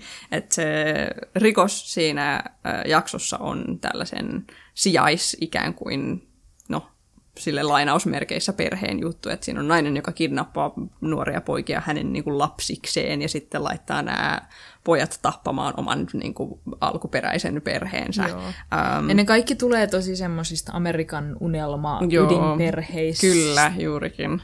Mutta jossa ne lapset tuntee ulkopuolisuuden tunnetta. Juurikin. Ja se niin kuin, Ja- silleen tulee tosi hyvhyvin niin kuin, tähän niin kuin meidän pääkolmikon juttuun. Että just kaikki, kaikki Abigail, Hannibal ja Will uh, on vähän ulkopuolisia, uh, tai aika paljonkin ulkopuolisia. Niillä kellään ei ole ihan normaaleja perhesuhteita. Juurikin. Öö, Hannibal mainitsee, että sekin oli orpo. Öö, ja sen oma sisko on kuollut traagisesti. Siihen ei mennä sen syvemmälle, mm. mutta tämä tiedetään. Ja Will mainitsee, että hänellä oli etäinen isä. Ja Abigailin isä juuri tapettiin ja isä myös oli sarjamurhaaja. Joten he. Joten, joten ne kaikki voi niin kuin, tavallaan se semmoinen niin kuin perhe, mitä ne on muodostamassa kolmestaan, on tavallaan semmoinen tukirakenne ihmisille, joilla ei ole ollut niin perhettä. Kyllä. Ja tota noin, se mun mielestä myös niin kuin ne, just ne keskiluokkaisten perheiden niin kuin, ne kodit ja ne murhapaikat on vaan niin erinomaisen kaamivia, koska niin yksi niistä on kai... Ja sitten tämä myös tämä tulee siihen visuaalisuuteen aika paljon, koska yksi niistä perheistä oli viettämässä joulua, yeah. ja se koti on ihana, ja se on, niin kuin siellä on massiivinen joulukuusi, ja siellä on kaikki lahjat, mutta sitten siellä takassa on ää, niin kuin kuollut lapsi. ja se on aika hirveetä. Oh. ja siellä on niinku kaikki ne muiden perheenjäsenten ruumiit, vaan siellä niinku kaiken sen keskiluokkaisuuden mm. niinku vaurauden keskellä. Ja siinä käytetään just niinku kuvastoa Tästä, tästä ehkä voi mennä tuohon nelosjakson niin kuin, öö, rikokseen tai murhaan. Vitosjakson. Aivan, anteeksi, vitosjakson. Joo. Öö, siinä on tämä, sen jakson rikollinen tekee ihmisistä enkeleitä niin, että se irrottaa niiden selkänahat ja ripustaa ne ylös kuin enkelin siiviksi ja pistää ne rukoilevaan asentoon. Joo, Jos ei tästä ole vielä tullut selväksi, niin tämä sarja on eh, aika silleen on, mä en tiedä, onko kore nyt se oikea sana, mutta tota, tota, si, si, siinä, siinä näkyy verta ja ne on, ne on kyllä sinänsä ällöjä ne tota, tota, murhapaikat. Kyllä. Mutta se on niin, niin ne on aivan absurdeja. No, niin kuin, ei, ei missään muussa sarjassa jotenkin silleen niistä uhreista tehdä sellaisia tota, tota, no, teoksia. Enkä, teoksia. Ne on, ne on taideteoksia. Tässä kaikkein eniten melkein näkyy se, että kuinka jotenkin, ne on kuin, ne on kuin ihmisistä tehtyjä veistoksia. Joo. Ja ne niillä on aina joku merkitys. Niillä on mm. aina, ne aina merkitsee jotain. Ja siis samalla vaikka ne on tällaisia upeita teoksia, joissa on paljon merkitystä ja niitä on niin kuin, hieno katsoa, niin ne on silti kauheita samalla. Et, niin kuin, ne, ei, ne ei koskaan erota sitä kauheutta siitä taiteesta. Et, et siinä on tarkoitus niin kuin, haluta nähdä se, mutta kärsiä samalla. Niin, että se jotenkin ei käännä katsettaan pois silleen väkivallan kauheudesta, Joo. vaan se pistää sut katsomaan sitä väkivallan kauheutta silmiin, mutta sitten sellaisella vähän yliluonnollisella tavalla, että se pystyy vielä olla viihdettä. Joo, kyllä. Että se, se ei ole sellainen niin kuin grim dark, no tässä on ruumis, eikä olekin hirveää, vaan se on sellainen naurettava operaattinen. Melkein, siis mulle tuli oikeastaan just noista enkeleistä mieleen vähän niin kuin sellainen 80-luvun niin kuin body horror niin kuin kauhuleffojen tällainen sellainen practical effects ää, juttu, että siinä on just sellaista, että siinä on niin kuin selkäranka, joka on vähän limanen Joo. ja niin kuin sellaista, että se on tosi camp, mutta se on silti tosi silleen vakavasti otettava samalla. Sitä on vaikea selittää. Tämä, joo, se, se niin kuin, jos on sattumalta nähnyt Pushing Daisies, joka on tuon joo. Brian Fullerin ö, toinen aiempi sarja, to, toinen, toinen sarja, niin siinä on tavallaan se täysin camp-versio Siinä on se, niin kuin se campaign mahdollinen. Niin, että ne on niin kuin, ihan sille silleen höpö höpö ruumiita ja ne ei näytä lainkaan pelottaville. Kun tossa se ne näyttää vielä kuitenkin ihmisille. Kyllä, et, ja et tavallaan periaatteessa on voisi tehdä, jos sulla olisi vaan ihan liikaa aikaa tässä maailmassa. Kyllä. et, et, eihän, ei, ei silleen, niin, ne olisi just semmoisia monen tunnin sessioita, kun niitä ihmisiä pistää sinne pystyyn, joten ei oikeassa maailmassa sellaisia niin kuin oikeasti edes voisi tehdä. Mutta sitten sen sarjan maailmassa niin kaikki rikolliset tekee silleen taideteoksia ihmisistä, jotka ne murhaa.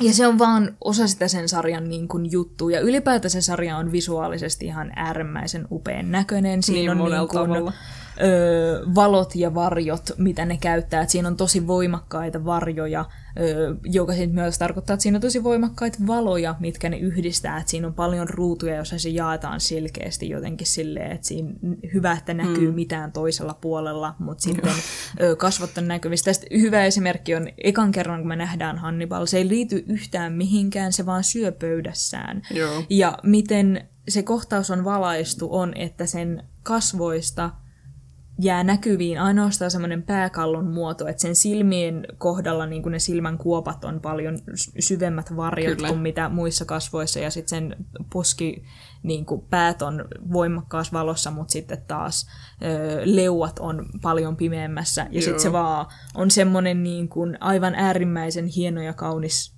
kuva, joka Kyllä. avaa sen silleen, että tässä on se meidän sarjan pahis, ja tämä on tämmöinen äärimmäisen poettisen hieno kuva siitä. Kyllä, että se on niinku sellainen, se on upea sellainen camera niinku tilt, että se, on, että se kamera... Niinku, kamera taitetaan Niin, että se, se, se aloittaa niinku pöydän reunasta ja sitten se niinku kääntyy ylöspäin ja siinä on just niinku ne upeat ruuat, joita se syö, jotka on upeasti aseteltu. Siinä on ihana niin kuin, granaattiomenan viipale, jossa on upeat niin kuin, syvät punaiset. Joo, ja, sit ja se on, kiiltää niin kuin, just se punaisuus siinä, että se kaikki ruoka, mitä tässä sarjassa on, näyttää äärimmäisen hyvälle. ja sitten se tavallaan se pointti on se, että ne on tehty ihmisistä, Niin. mutta ne silti näyttää hyvälle. Ja sitten se on semmoinen uu, mut hyi, mut uu. niin kuin silleen, kyllä. Ja sitten niinku just tämä tää, tää, niinku tää ruoka ja sitten se niinku, sen syövät niinku, liikkuvat kädet ja sitten se kallo niinku, kasvokuva on mm. vaan, äh, se, on, se on kyllä, se on, se on hieno kohtaus se. Se on Ähm, hieno. Mutta ja tota noin- ylipäätänsä niin kuin, ö, värisuunnittelu ja niin, kaikki mahdollinen on ihan piste iin päälle. Että tää näyttää silleen ö, hi- hienolta taideelokuvalta. Suurimmaksi osaksi joo. Ja täysin tarkoituksella ne on niin kuin hyvin tietoisia siitä, kuinka silleen ylitse ampuvan ö, itseään täynnä olevalta se sarja näyttää, mutta ai vitsi, se on hyvä sellaisena. Kyllä, kyllä. Että ne, niinku, ne, on niin, ne on sen verran tietoisia siitä, että ne te, niinku, saa sen toimimaan vaan Joo. älyttömän hyvin. Älyttömän hyvin. Mutta niin tämä päättyi vuonna 2015 ja se on edelleen näyttää siltä, että se olisi voitu tehdä niin kuin nykypäivänä, koska se on niin, että Se siihen nähden, että tämä oli joo. aika pienellä rahalla tehty. Joo. Niin se- NBCin hylkiöprojekti. niin, niin se ei näytä sieltä, vaan että se on ihan tosi upean näköinen sarja. Jep. Et jos visuaalit innostaa, niin tämä on, näyttää semmoiselta niin arthouse-elokuvalta, mutta TV-sarjan muodossa. Kyllä.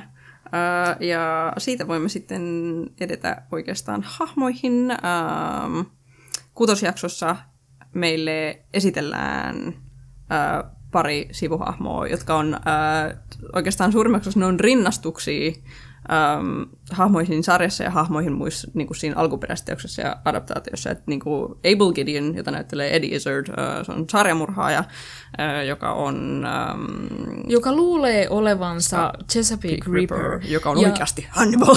Kyllä. Ö, lyhyt silitys Hannibalin urasta sarjamurhaajana. Öm, Hannibal tappaa ihmisiä kasuaalisesti koko ajan ja syö niitä, koska se vaan haluaa lihaa pöytään. Ja sitten suurimmasta osasta näistä ihmisistä se ei pidä hirveästi meteliä, ne vaan katoaa, Joo. voisi sanoa. Mutta sitten silloin, kun se pitää ö, hienoa juhlia, niin niihin se kerää lihat tappamalla noin kuutisen ihmistä muistaakseni mm. tota, tota, lyhyen ajan sisällä. Ja ö, kaikki nämä ihmiset, jotka se tappaa, se tekee niistä taideteoksen, Joo. joten, joka jotenkin ö, tota, tota, kuvaa sitä ihmistä. Ö, paras esimerkki on kakkoskaudella, muuten silleen tavallaan aika throwaway ö, murha, mutta tota, siinä on lentokentän omistaja, ja se lentokenttä tota, tota, tuhoaa, niin kuin sieltä tulee hirveästi päästöjä, ja se Joo. on tehty silleen mahdollisimman tota, tota, tavallaan epäeettisesti. Tai siis ja- se, se, niinku se, se parkkipaikka, jota siinä oltiin rakentamassa, mm. ää, rakennettiin ää, uhanalaisten lintujen suojelualueelle. Joo. Et se oli niinku se Et iso se-. Ja tota, mitä tälle tyypille tehdään on, että sen sisuskallut otettiin irti. Joo. Ja sen, sen niin kuin tavallaan vatsa, vatsasta on otettu iho irti ja sinne sisuskallut on otettu irti. Ja niiden sisuskallojen paikalle on laitettu eri myrkyllinen kukka kuvaamaan sitä sisuskalua. Joo, Ja sitten tämä niin kuin, mies on oikeastaan enää semmoinen torso, joka on yhdistetty kirsikankukapuuhun. Joo. Ja se niin kuin on, tota, tota, siinähän on se merkitys, että nyt se on yhtä luonnon Luonnon kanssa, kanssa. ja tota, tota, nyt se on muutettu silleen, että koska se oli tämmöinen hirviö, joka tuhoaa luontoa. luontoa, niin nyt siitä on tehty osa sitä luontoa ja siitä on tullut kaunis. Ja se on asa- Joo. tavallaan, että Hannibalin näkökulmasta se on nyt saanut ne niin kuin syntinsä anteeksi, että kun se on, se on muutettu tällaiseksi tota, tota, taideteokseksi niin. itsestään. Niin nyt hänellä on jonkin verran arvoa Niin. peräti. Um, Mutta joo, että niinku silleen... Öö, Mut, niin, joka tapauksessa öö, öö, tämä, tää, miten kun Hannibal tekee ihmisistä taideteoksia, murhasysteemi on tota, tota, sarjamurhaaja, joka tunnetaan Ripperina, Ripperina, eli Hannibalin niin kuin, hienoimmat murhat, voisi Yes. sanoa, on tämän nimikkeen, alla, tämän, tämän nimikkeen alla. Äh, joo, ja tota noin, tosiaan tämä sivuhahmo äh, Abel Gideon, joka oli aika silleen perussarjamurha, joka tappoi vaimonsa tai jotain, äh, niin uskoo olevansa äh, Chesapeake Ripper, äh, ja tämä on suurimmaksi osaksi ähm, Frederick Chiltonin syytä, joka jos olet koskaan nähnyt mitään Harris-universumiin liittyvää, niin on ähm, Baltimore State Hospital for the Criminally Insane, eli tää, tota noin, rikol, rikollismielisairaalan pyörittäjä ja pääpsykologi. Ää, niin, tota noin, tässä sarjassa meille vihjaillaan tai kerrotaan suoraan, että tota noin, ää, Frederick Chilton on aivopessyt Abel Gideonin uskomaan olevansa Chesapeake Ripper. Ja siis sille pieni side note tässä, silleen Gideon tulee olemaan silleen kohtuu tärkeä hahmo silleen, kun otetaan huomioon Hannibalin niin kuin hahmoanalyysi ja tälleen. Niin Gideon oli Brian Fullerin tällainen um, vähän niin kuin, niin kuin fanifiktiivinen tällainen niin kuin OC.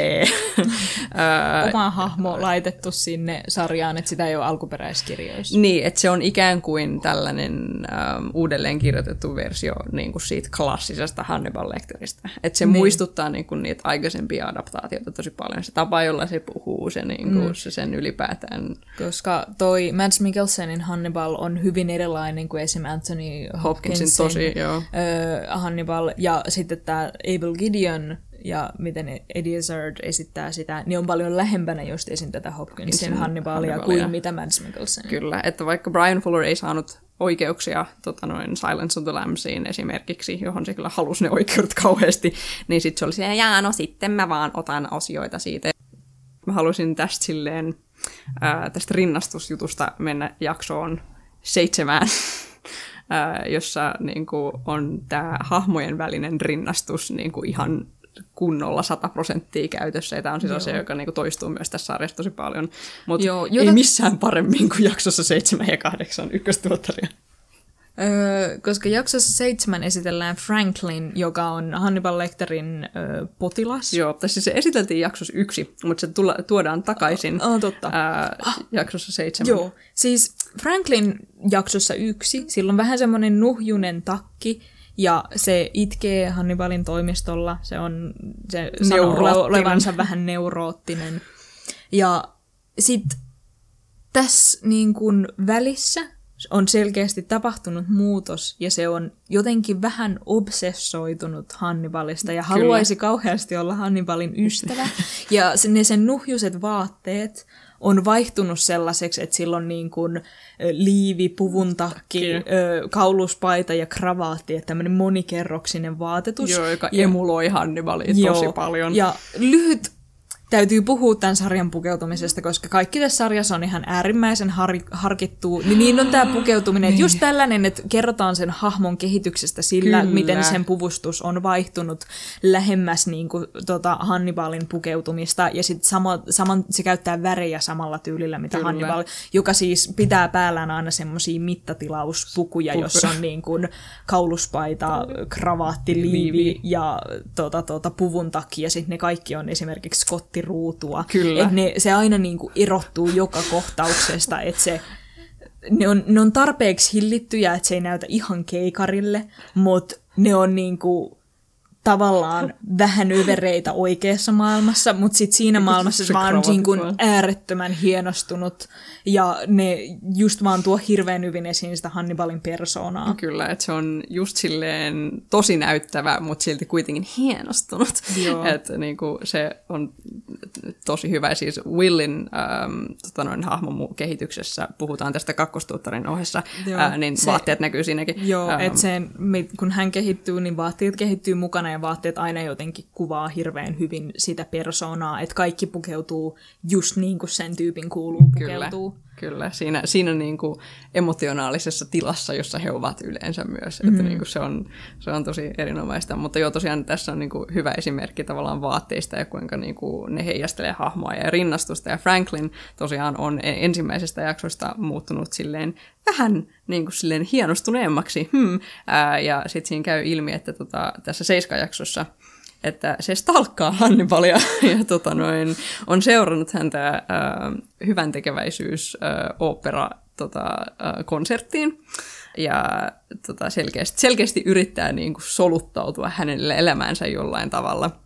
Ja tota, tota, tässä, siis, tässä niin kuin Seiska-jaksossa ja sitten myöhemmin Kasissa on vaan niin äärettömän viihdyttävää, kuinka tämä epätoivoinen, säälittävä Franklin on niin kuin, omalla tavallaan Hannibal Willin kanssa.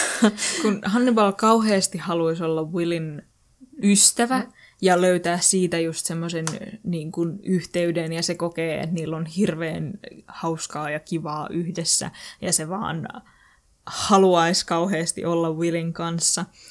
Mutta sitten taas ei voi sietää Franklinia. Et kun ne on yhdessä Hannibalin toimistolla, Hannibal nojaa sen niin kuin, tuoliin, missä se istuu sille mahdollisimman taakse sen nojatuolissa. Kyllä, samalla kun Franklin puhuu sille sen oman nojatuolin reunalta mahdollisimman paljon eteenpäin nojaten, samalla kun se selittää siitä, että juusto on intohimoni sen jälkeen, kun se oli just sanonut Hannibalille, että se oli nähnyt Hannibalin ostamassa juustoa. ja se on, se on, se on niin tragikoominen ö, asetelma, koska niin kuin, siinä pystyy näkemään sen rinnastuksen niin kuin, kohtausten välillä.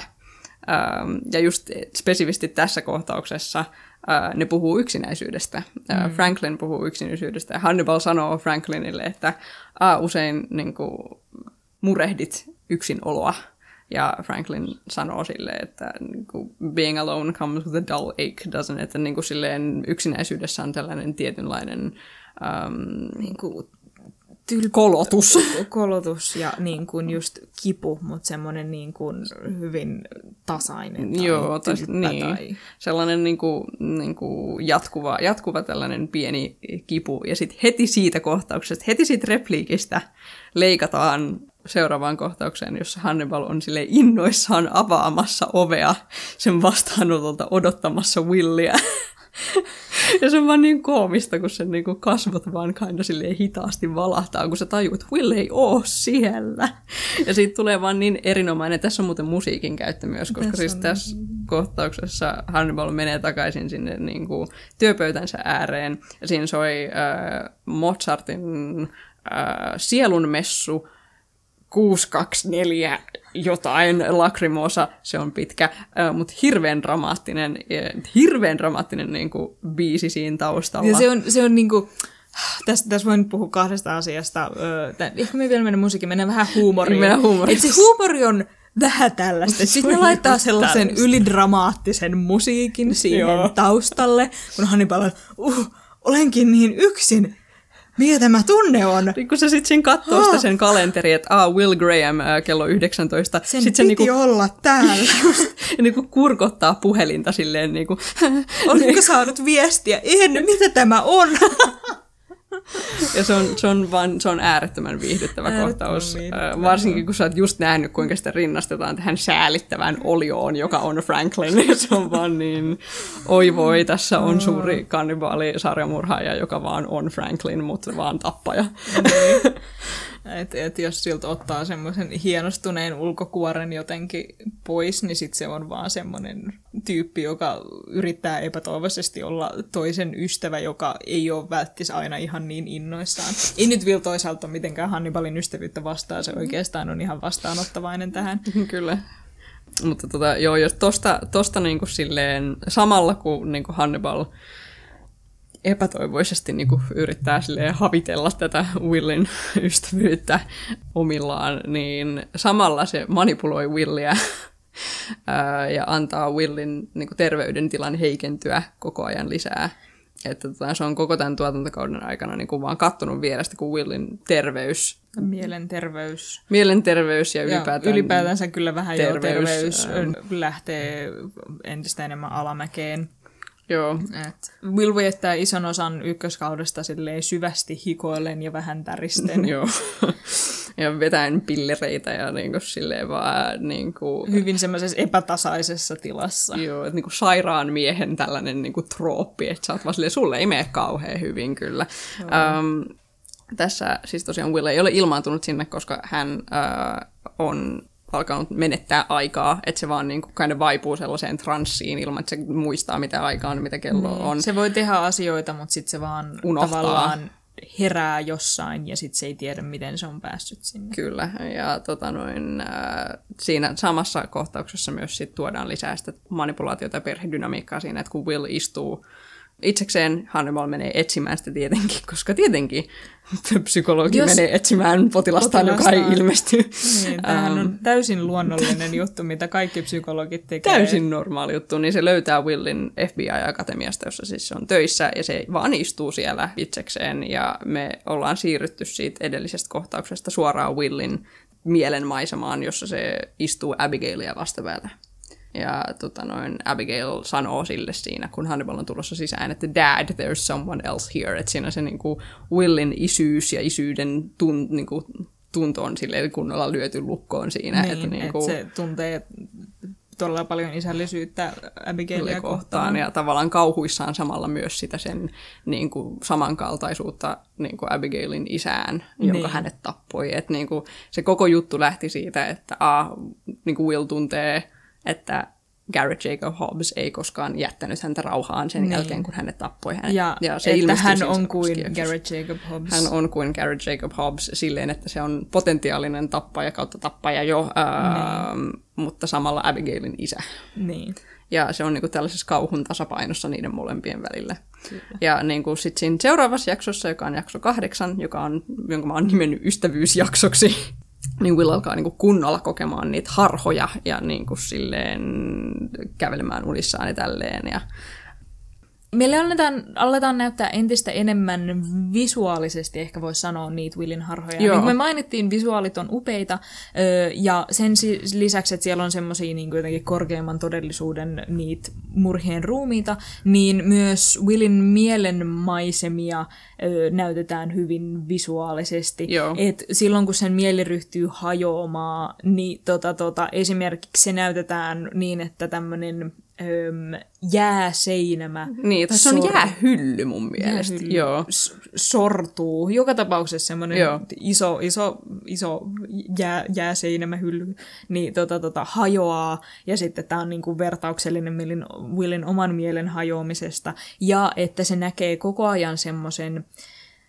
Se on, se on Se on suuri, kauris se kautta on, peura. Se on, joo, meillä oli pieni selvitys siitä, mikä eläin se oikeastaan on. Mutta se on vissiin niinku suuri peura, mutta sitten se on yhdistynyt korppiin, että se on korppipeura. Joo. Et sillä on- siinä on, sillä, sillä, sillä on sulkia ja se on musta, ja se, se ei ole siis oikea eläin, mutta se on niin kuin yhdistelmä sellaista, tota, tota, että sillä on korpin sulkia ja se on musta ja sitten se on suuri peura. Ja se peura kuvastaa Tuolla on niin Hannibalin vaikutusta Williin, Hannibalin Joo. läsnäoloa niin Willin mielen maisemassa. Ja usein just vähän silleen murhanhimoisesti. Kyllä. Ja se on monesti yhdistynyt semmoiseen niin kuin, ö, murhanhimoon. Mm. Ja se tätä peuraa alkaa nähdä kaikkialla, kun sen mielenterveys järkkyy ja sen niin kuin, omat päätökset, mitä se haluaa tehdä, vähän alkaa myös järkkymään. Joo. Ja se, vielä ehkä vähän niistä visuaaleista voi mennä, että se Willin unet, jotka voi olla tommonen tavallaan, että on jääseinämä jossain aivan toisessa paikassa, Joo. joka on Willin uni, mutta sitten sen oma todellisuus siinä hetkessäkin voi alkaa muuttua. Muuttua, esimerkiksi sen tämmöinen digitaalinen kello, mikä sen huoneessa on, jossa Joo. on numerot, ne numerot valuu silleen veden mukana lattialle, Joo. kun Will itse alkaa hikoilla entistä enemmän, ja sitten se itsekin meinaa hukkuu siihen omaan hikeen kautta veteen, Joo. mitä siitä tulee. Et se, Kyllä. se, me nähdään niin kuin ihan visuaalisesti, kuinka maailma alkaa jotenkin vähän hajota Willin ympärillä sen, sen, sen päässä. Kyllä, ja tämä on niinku sitten huvittavasti samalla Hannibalin päässä. Hannibal vaan vietti, että miten mä voin olla ton kaveri. me nähdään nämä rinnakkain että tosiaan tässä kasijaksossa, jossa tämä ystävyysteema jatkuu, niin Will alkaa kokemaan harvo, harhoja ää, niin kuin sille, että se kuulee eläinääniä, niin kuin haavoittuneiden eläinten ääniä. Ja tästä tulee tosi hyvin se sound design myös mieleen, Joo. että niin kuin se kuulee eläinääniä, se menee etsimään sitä eläintä, sillä ei oikeasti ole mitään eläintä. Ja se on silleen Joo. puolitietoinen siitä, että se ensin niin kuin silleen ja... reagoi siihen, ja sitten se onkin silleen, että ei täällä ollutkaan mitään, ja... onko mä menettämässä järkeni? Joo, tässä se alkaa itse niin kuin vi- viimeistään huolestumaan siitä, että tämä nyt oikeasti taitaa olla ongelma, koska mä kuulen eläinääniä ja siellä ei ole eläimiä, joten mä kuulen harhoja ja se on, se on semmoinen niin kuin aika paha merkki. Joo, ja tuosta sound designista tämä kasijakson äh, rikos on, on ruumis, joka on sello. Joo, se on ihminen, joka on avattu kurkusta niin, että sen pää on lyöty taakse ja sen kurkkuun on isketty tämmöinen sellonkaula. Sellon, sellonkaula. Ja sitten siihen on laitettu noin... Siis se on silleen, että sen, sen tota noin, noin um, vocal cords, tämän ruumiin kurkkuun on isketty sellonkaula, sen äänihuulet on äh, avattu näkyviin ja niistä on käsitelty ikään kuin sellon kielet. Tietenkin tämä ei ole oikeasti mahdollista, me kaikki tiedämme tämän, mutta niin kuin Mut. siinä, siinä hetkessä se on aika silleen vaikuttavaa. Siisti. Ja siitä on tehty ihmissello, ja kun Will menee tänne rikospaikalle, ja niin se aloittaa sen empatiatrippinsä. Sen empatiatrippinsä, niin sitten se soittaa tätä selloa, ja me soitetaan teille nyt pätkä sitä. This is my design.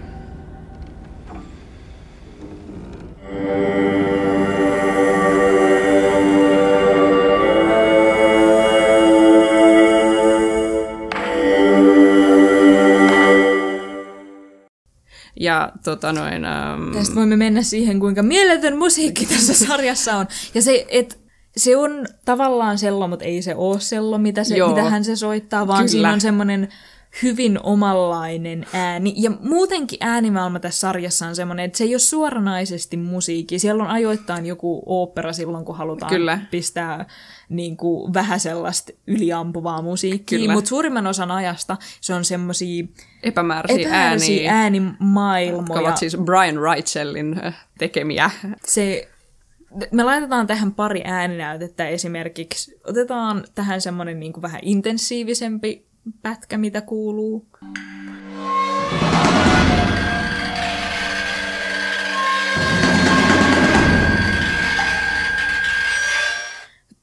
Ja Jos sitten niin kuin silleen vähän low-key pätkä.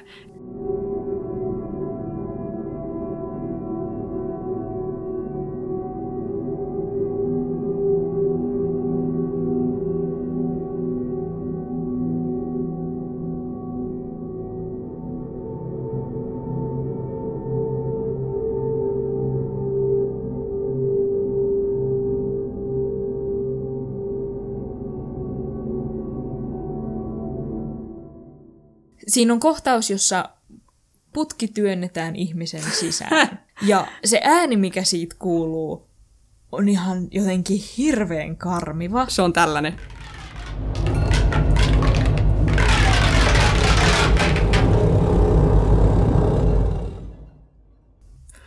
Ja, ja, joo.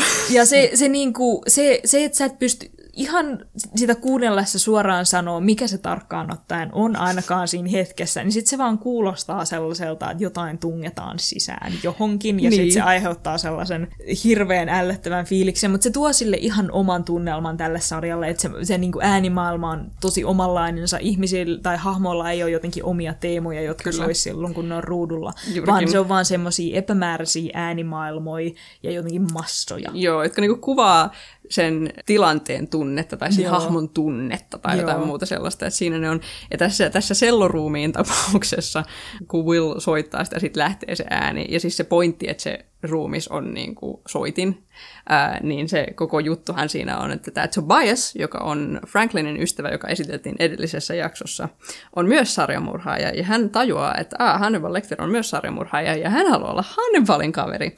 Niin tämä sen ää, ruumissello on ää, serenaadi. Se, se koko pointti on, että ah, tässä on soitin, mutta se on ruumis, ää, että se niin kuin soittaa ikään kuin Hannibalille tällaisen kutsun, että hei, tiedän kuka olet, olen itsekin samanlainen, let's link up. Ja niin kuin... Ollaan ystäviä, meillä on samanlaiset intohimon kohteet. Kyllä. Et, ja sitten Hannibalkin, niin kuin me mainittiin, että se oli siellä hyvän tekeväisyyskonsertissa, Kyllä. se on, se on niin kuin, tälleen tavallaan semmoisen korkeamman luokan niin kuin, sinfonioiden ja musiikin ystävä. Joo, se on... Et, se on. Ne, niillä, on niillä on samat intohimon kohteet ja ne molemmat haluaa murhata. Tämähän on ihan täydellinen ystävyys, mutta Hannibal ei ole ihan välttämättä ei ole, Se ei ole ihan mieltä. myyty. Että, tota, joo, että siis tässä on, jatketaan sillä teemalla, että aa, tässä etsitään yhteyttä ja ystävyyttä. Ja tämä Tobias tosiaan yrittää puhua Hannibalin yli, että hei, me, me, me ollaan niin samanlaisia, että niin kuin, ää, mitä jos me oltaisiin kavereita, ja Hannibal sanoo, en mä halua olla sun kaveri. Se Joo. sanoo sille suoraan, ja sitten se päättyy siihen, että Hannibal haluaa niin kuin siinä hetkessä testata, äh, onko Will hänen ystävyytensä arvoinen, että tavallaan onko Will, mitä niin kuin Hannibal kuvittelee sen olevan. Ja se lähettää Willin Tobiasin perään Joo, se sanoo Willille, että meepä haastattelemaan Tobiasta, joka omistaa tuollaisen niin kuin musiikkikaupan, kyllä. Jos, jossa se tekee esimerkiksi selloja tai kyllä. näin, tai laittaa niihin kieliä niin että se voisi olla ihan hyvä ihminen, ken, ken, ken, ketä haastatella tätä niin, tutkimusta se saattaa tietää varten. jotain. Se saattaa tietää, kun se itse tietää, että Tobias on, on nimenomaan murhannut tämän tyypin ja tehnyt sen selloruumiin, ja että Tobias on sanonut sille, että jos joku FBI-agentti tulee sen perään, niin se tappaa ne. Ja siitä huolimatta sanoi silleen, no testataan selviääks Will tästä, ja silloin hän on ystävyyteni arvoinen. mikä, mikä on just tässä on taas tämä niinku, Hannibal on tavallaan kamala tyyppi, mutta se kuitenkin sä et voi olla pitämättä siitä. Ja se on niin, niin kun, Joka kerta, kun sit puhuu, on silleen, miksi, miksi mä oikeastaan pidän siitä, mutta sitten seuraavassa kohtauksessa on taas silleen, ai vitsi, kun se on kiva tota ihmistä kohtaan, ai guess mun on pakko taas pitää siitä. Mutta joo, se lähettää Willin Tobiaksen perään.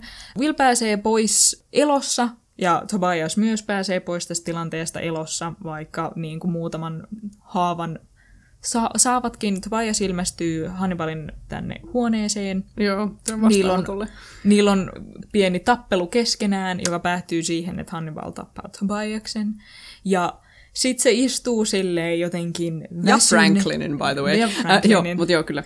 Sitten se istuu siellä toimistollaan silleen väsyneen näköisenä ja esittää vähän just sellaista, niin voi ei mä tapoin ihmisen. Oh my god. Silleen FBI tulee paikalle, Jack Crawford on silleen, no jaa. Um... Silleen, voihan. Yeah. Ja sitten sit sen ilme, kun Will astuu siitä ovesta sisään sinne sen toimistolle ja se on ihan silleen meillä on nyt joku, millä tavalla me ollaan jotain yhteistä voimme jakaa tässä. Että minäkin Kyllä. tapoin ö, ensimmäistä kertaa ö, ihmisen tässä, niin me voimme samaistua yhdessä ja tukea nyt toisiamme tästä, kun Will on ollut aika pahat PTSD päällä siitä Garrett Jacob Hobbesin tappamisesta, niin nyt niillä on jotain, mistä ne voi niin kuin samaistua toisiinsa ja niiden Juurikin. ystävyys on saanut askeleen eteenpäin. Joo, ja se on äh, jälleen äärimmäisen huvittavaa. Tavallaan kuinka silleen, missä on hänen Oscarinsa, kun Mads Mikkelsen vaan onnistuu ottamaan tämän niin kuin Hannibal Lecterin ja sitten tehdä siitä sellaisen niin kuin vähän kärsineen sedän näköisen, niin se on Joo. vaan niin... Ja se, ah. se on niin hyvä, kun se osaa esittää ihmistä, joka esittää. Se on niin hyvä siinä. Et Oi voi. Se, sen joka hetki sen vaan uskoo, ja silloin kun Hannibal esittää jotain, niin sit se näyttää just siltä, että Hannibal esittää, esittää jotain. Mutta sitten se on kuitenkin, että se on uskottavaa, ja se on niin. vaan, mä en tiedä, miten se tekee se. Se on ihan käsittämättömän loistava. Mutta joo, sitten siinä vaiheessa me ollaan jo päästy siihen, että Will edelleen on menossa niinku ihan päin helvettiin 100 kilometriä tunnissa. Se vetää pillereitä koko ajan, se koko ajan unohtelee lisää asioita, se menettää niinku aikaa, ja Hannibal tosiaan manipuloi Willin uskomaan, että se on... Um, mielenterveysongelma, kun toisaalta Will alkaa jo epäillä, että voi ei, mitä jos tämä joku kasvain tai jotain, mitä, mitä mä teen. Ja niin kuin Hannibal on silleen, ei, älä nyt kiellä. Sinulla, sinulla on mielenterveysongelmia, se on ihan okei, okay, hoidamme niitä yhdessä. Hoidamme niitä yhdessä. Joo, voi ei. Um, voi ei, sitä parkaa. Tässä kohtaa on ehkä ihan hyvä tuoda esiin Bedelia. Bedelia! Joka on Hannibalin psykologi, joka on jälleen kerran tämmöinen Brian Fullerin oma hahmo, minkä se toi tähän tota, sarjaan. Kyllä, ehdottomasti. Ja Bedelian kautta, vähän niin kuin Will pitää Hannibalin kanssa semmoisia dialogeja, missä ne vaan istuu vastakkain ja puhuu toisilleen. Joo. Niin Hannibal tekee tätä samaa Bedelian kanssa. Mutta kun joka, tavallaan Hannibal puhuu aina totta, mutta se vaan jättää ne tärkeimmät asiat kertomatta, minkä takia se voi olla sarjamurhaaja, mutta silti jokainen asia, mitä se sanoo, on hyvin jotenkin todenperäinen, koska se vaan valitsee sanansa tosi huolella. Joo. Ja sitten erityisesti Bedelialla se on jotenkin äärimmäisen varovainen, ja Bedelia mainitseekin siinä, että se pitää yllä sellaista No person suit person on se, suit, mitä ihmispukua, Joo. henkilöpukua, että kuin sen päällä olisi semmoinen niin kuin mm. esitys ihmisestä, mutta niin. siellä sisällä on jotain, mi- mitä Bedeliakaan ei ihan tiedä tarkkaan, että mikä se on. Joo, ja Bedelia sanoo yhdessä näistä niiden terapiakohtauksista, että se puhuu Hannibalille verhon toiselta puolelta. Ja tota, tässä seuraavassa jaksossa, jossa tapahtuu kyllä kaikenlaista, että esimerkiksi Abigailin, ää, tota noin, se, että Abigail tappoi Nick Boylan, paljastuu Willille ensimmäistä kertaa, ja Will on tietenkin hieman järkyttynyt tästä ja menee puhumaan Hannibalille, ja tämä visuaalinen metafora sitten tuodaan tähän kohtauksessa, jossa Hannibal ja Will keskustelee tästä, ja Will on silleen, miten sä et voinut kertoa tästä mulle, ja Hannibal on silleen, hei, me ollaan yhdessä Abigailin isiä, me ollaan hänen isänsä nyt, ja ne, tota noin... Hänen elämänsä on niinku tarpeeksi pilalla, että se oli vahinko, että me, me ihmiset ei usko sitä, että jos me sanotaan, että se olisi vahinko, joten me vaan päätettiin, että on parempi piilottaa ah, tämän Nick Boylin ruumis ja se, sekin, kun se, ennen kuin se kertoo tämän, niin se, siinä on semmoinen sekunti, kun Will kysyy, tiesit sä, että Abigail tappoi Nick Boylin? Sitten siinä on sekunti, missä näkee, että Hannibal pohtii, kerronko mä? Ja sitten sanoo, joo. Oh. Ja sitten siinä näkyy semmoinen silmistä, mitä nyt tapahtuu oot sä taas mun luottamuksen arvoinen. Mm. Ja sitten se tavallaan heitti siinä kolikkoa ja oli silleen... Katsotaan, mitä katsotaan, tapahtuu. Katsotaan. Musta tuntuu, että me, me päästään tästä eteenpäin yhdessä, mutta katsotaan. Ja sitten se taas on silleen, yes Will, toi oli se oikea vastaus, kun Will on silleen, okei, okay, mä hyväksyn tämän.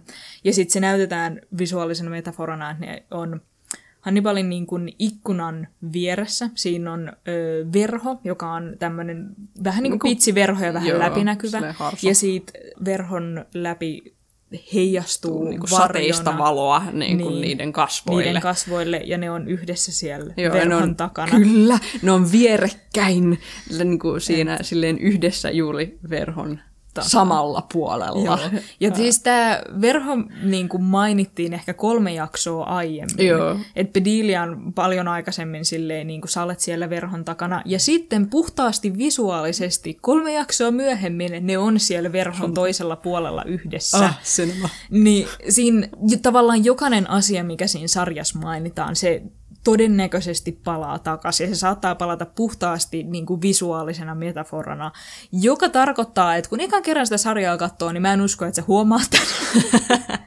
se ei ole rehellisesti sanottuna kaikkein helpoin sarja katsoa. Joo, ei. Ö, mutta se tekee siitä äärimmäisen niin kuin, uudelleen katsottavan, koska joka kerta siitä löytää silleen, niin kuin, että hei, hetkinen, totakin oltiin tarkoitettu ja tämäkin oltiin mietitty. Ja se, se on vaan ihan hirveän harkittu ja hyvin tehty se sarja. Että se, miten se kertoo kuvalla. Ja just tämmöinen, että siinä on niinku show don't tell, eli näytä äläkä kerro. Joo, että siinä ei on turhaa dialogia. Niin. On siinä tavallaan, mutta tavallaan ei. mutta se kaikki mut merkitsee jotain. Se, se kaikki kyllä merkitsee, että ne, se, se vaan on silleen kierrellen sanottu. Että siinä pitää lukea tavallaan vähän rivien välistä myös aina, mitä Kyllä. ne sanoo. Toisaalta ei ne nyt, ne ei ole, ne ei ole maailman... Mä, mä en itse asiassa tiedä, onko ne kuin vaikeita ne keskustelut. Niissä niis, niis pitää vähän olla sille ehkä rivien välistä lukutaitoa, joo, mutta joo, ei, ne, ei mitään mahdottomia ei, ole myöskään toisaalta. Ei, se on silleen, kun siinä myös avitetaan niin kuin sitä katsojaa hirveästi silleen, että kaikki ne dialogikohtaukset on kuvattu silleen, että niin kuin sen kuvan kautta se kind of saat selville, että mitä siinä tapahtuu. Just niin kuin tämä verhon, verhon mm. samalla puolella oleminen ja niin kuin tavallaan tällaiset niin kuin kamerakulmat ja muut kertoo tosi paljon siitä dialogista. Ja me ollaan just ennen spoil zonea, me ollaan jakso kympissä tässä. Ja tota noin... Ähm, tässä vaiheessa Will vihdoin saa Hannibalin taivuteltua siihen, että se pääsee aivoskannaukseen, että katsotaan, onko sen aivoissa jotain vikaa. Hannibal on tiennyt tämän jo pitkään, koska tosiaan Hannibal on yliluonnollinen hajuaisti, jonka avulla hän voi haistaa tulehduksia ja syöpää. ja tota noin, hän... Tämä muuten, se, se, siksi, että se tulee niin monta kertaa takas, se yliluonnollinen hajuaisti, hajuaisti. niin sitten se, niin sit se tavallaan just sen hyväksyy silleen, okei, se on niinku tommonen tasainen plot point, joka tulee, että sillä vaan on äärettömän hyvä hajuaisti ja sitten se pystyy sen takia niinku selvittämään erinäisiä asioita pitkin sitä sarjaa. Kyllä, ja hän on siis tosiaan tiennyt koko ajan, että Willillä on aivotulehdus, joka aiheuttaa hänelle näitä ongelmia, sitä unissa kävelyä ja unohtamista ja tällaista. Uh, Mutta hän on manipuloinut Willin tosiaan niinku uskomaan, että se on... Um, muunlainen mielenterveysongelma, mutta Will tosiaan vihdoin pääsee siihen aivoskanniin ja Hannibal sitten suostuttelee tämän epäeettisen neurologikaverinsa valehtelemaan Willille hänen aivojensa tilasta, koska kaikki ihmiset tässä sarjassa on perseestä. Joo, ja Hannibal on äärimmäisen hyvä jotenkin löytämään. Toisaalta Hannibal oli myös se, joka oli silleen, ah, minä tiedän hyvän neurologin, kenen, kenen luokse voi, luo, luo voimme mennä. Ja se selvästi, selvästi tiesi, että tämä ihminen, kenen luonne meni, että se pystyy manipuloimaan sen olemaan silleen, entäpä jos me vain jatkamme näiden Willin niin kuin aivo mitä sen aivoissa tapahtuu tutkimista, ja annamme tämän tilanteen olla, koska sitten me voidaan kirjoittaa tosi hyvät artikkelit siitä. Juurikin, ihan Ja se, se tekee samaa just Chiltonin kanssa, että koska Chilton haluaa vaan mainetta ja kunniaa, niin sitten se hyväksikäyttää sitä sen ö, tätä halua sillä, että se niin usein... Niin, siihen, että mut, mut entä jos sä tekisit jotain pahaa ja sit sä voit kirjoittaa siitä hyvän artikkelin ja saada mainetta ja kunniaa tätä kautta. Ja se on äärettömän huvittavaa, koska Will tekee Chiltonille tasan samaa kakkostuottarissa. Te on niin samanlaisia. Ne on niin samanlaisia. Mm. Mutta joo, että me ollaan päästy siihen pisteeseen, jossa Will on ihan hajoamassa käsiin ja me tiedetään, että sen aivot on tulehtunut ja se on vaan silleen jaiks. Ja nyt me tullaan spoil zoneen. Spoil zoneen, joo. Tässä voisi ehkä antaa tästä alusta semmoisen pienen kokoelman, että musta tuntuu, että me ollaan nyt mainittu se, että se sarja on äärimmäisen harkittu ja niin kuin Kyllä. vaatetuksesta, musiikkiin, visuaalisuudesta, jotenkin sisältöön ja että se on hyvin omanlainen sarjassa. Siinä Kyllä. puhutaan ihan hassusti, mutta sitten jos sä niinku tajuut sen ytimen siinä ja että se on tarkoituksellisen pömpöösi ja vähän kämp, niin sitten se voi olla vaan ihan hirveän hyvää menoa. Ja se Kyllä. ei ole tehty kaikille, mutta jos niinku se murhat ei ällötä liikaa mm. ja niinku semmonen... Osaa olla ottamatta sen liian tosissaan. Niin, ja niinku pystyy hypätä siihen maailmaan, niin mitään muuta sarjaa suosittele yhtä paljon kuin tätä. Se on vaan ihan hirveän hyvä. Mutta no niin, nyt jatketaan eteenpäin. Ykköskauden spoiler, äh, vikat spoilerit. Eli niinku Spoil Zone jaksot 11, 12 ja 13. Ja tässä se niinku silleen nopeutuu aika paljon, sanotaanko nyt näin. Joo, nyt me ryhdytään keskittyä enemmän tota, vaan Willin ja Hannibalin suhteeseen, Joo. koska muuten tästä keskustelusta tulee noin 10 tuntia pitkä. pitkä. Me ollaan nyt jo poistettu suurin osa kaikesta, mitä tässä sarjassa on. Me ollaan tiivistetty tätä ihan sikana ja me ei juuri puhuta sivuhahmoista, mutta nyt me joudutaan vähän vielä pistää tätä pikaisemmaksi, että tästä ei tule ihan käsittämättömän pitkä podcast-jakso. Jop. Joten niin kuin tässä kohtaa hyötyy siitä, että sen sarjan on nähnyt. Jos no. ei ole nähnyt, niin meillä joitain yksityiskohtia saattaa vähän jäädä pois sille, että se saattaa kuulostaa hiukan sekavalle. Kyllä me edelleen yritetään selittää tätä, Kyllä. mitä siinä tapahtuu, mutta se on, se on, se on 30 kautta pitkä sarja, joten niin kuin kaikkiin yksityiskohtiin meneminen... Ei ole tässä nyt mahdollista. Niin. mutta joo, äh, jakso 11, aiemmin mainittu Abel Gideon pakenee vankilasta, hän yrittää selvittää, öö, että, onko hän oikeasti Chesapeake Ripper. Tämä johtaa siihen, että Will päätyy monen tapahtuman kautta sairaalaan, koska se menee Gideonin perään kuumeisena ja houreisena ja ampuu häntä ja sitten ne laittaa sen sairaalaan ja se on vihdoin sairaalassa ja sen kuumetta lääkitään. Mutta tätä ennen ehkä kansi mainita, että semmo- Will kaikkein semmoisessa pahimmassa kuumetilassaan, mm. niin se usein näkee that, tuota, Garrett Garrett Jacob J. Hobbs, Hobbsia. joo. Ja sitten se näkee Garrett Jacob Hobbsin Abel Gideonin paikalla. Kyllä. Ja koska se on, Tämä on epävarma, epävarma mitä tapahtuu, niin se käskee Garrett Jacob Hobbsia kautta Abel Gideonia ajamaan heidät Hannibalin kotiin. Joo. Ja sitten hän ilmestyy Abel Gideonin kanssa sinne ja osoittaa Abel Gideonia aseella tämän koko ajan ja kysyy Hannibalilta, kuka tossa on. Onko se oikein? Mitä Onko tapahtuu? se oikea, mitä tapahtuu, koska tässä kohtaa niiden ystävyys on mennyt siihen pisteeseen, että se luottaa Hannibaliin. Ah. Voi sitä parkaa. Ja tota, tota, Hannibal sanoo, siinä ei ole ketään, sä näet harhoja, se on sun kuvitelmaa. Öö, Will saa kohtauksen ja se menee hetkellisesti, tavallaan taju pois. Se on joo. kyllä edelleen pystyssä, mutta se, on niinku, se, se ei ole ihan tajuissaan siinä. Mm. Ja sit ö, Hannibal myöntää Evil Gideonille, että minä olen Chesapeake Ripper. Niin, ja on, joo. on kind ikävää, että joku tuolla tavalla vie minun Identiteetti. identiteettini. Ja nappaako se Evil Gideonin? Ei. Ei se lähettää äh, tota, Gideonin Joo. Alanan, Alanan perään, perään, joo. josta me ei hirveästi olla mainittu. Me ei kyllä olla. Alana Bloom, jota näyttelee Caroline Davernance, on feminiininen versio Alan Bloomista tai Sydney Bloomista riippuen, mitä adaptaatiota olet kattonut, mutta siis se on tällainen psykologihahmo alkuperäisteoksesta ja muista elokuvista. Ja tota, se on ollut tämän sarjan aikana Willin tällainen ikään kuin tukihenkilö. Alana on ainoa hyvä ihminen tässä sarjassa. Joo. Ja sekin menee päin helvettiin jossain vaiheessa. Se haluaa Willille hyvää ja pyrkii tukemaan Williä ja se on aktiivisesti Jackille silleen, että sä et voi koko ajan pistää Williä tonne niin kuin kentälle Niin. tekemään niiden murhaajien profiilia, koska se selkeästi tuhoaa Willi sisältä päin, Päin, että se ei ole hyväksi Willille. Ja yrittää jotenkin tukea, mutta koska se niin kun, ja sitten se yrittää olla Hannibalille silleen, että kai teidän terapiat toimii, koska tämä vaikuttaa tosi pahalle, mutta sitten Hannibal pystyy vaan jotenkin olla silleen, että ei mitään hätää, hyvin tässä menee, hyvin tässä menee. Ja niin, joka tapauksessa, koska me ei keskitytä hirveästi sivuhahmoihin, Niin. niin, tota, tota, se, nämä jää vähän silleen sivuhuomioon, joo. mutta joka tapauksessa Alana on ollut mukana tässä koko ajan Joo. ja sitä näkyy aktiivisesti, mutta koska sen juonet lähinnä liittyy ö, näihin kahteen päähenkilöön silleen, että se tukee niiden tarinaa. Joo. Ja jos temaattisesti tarvitaan jotain tukemaan niiden kahden tarinaa, niin Alana on välillä siellä. Kyllä.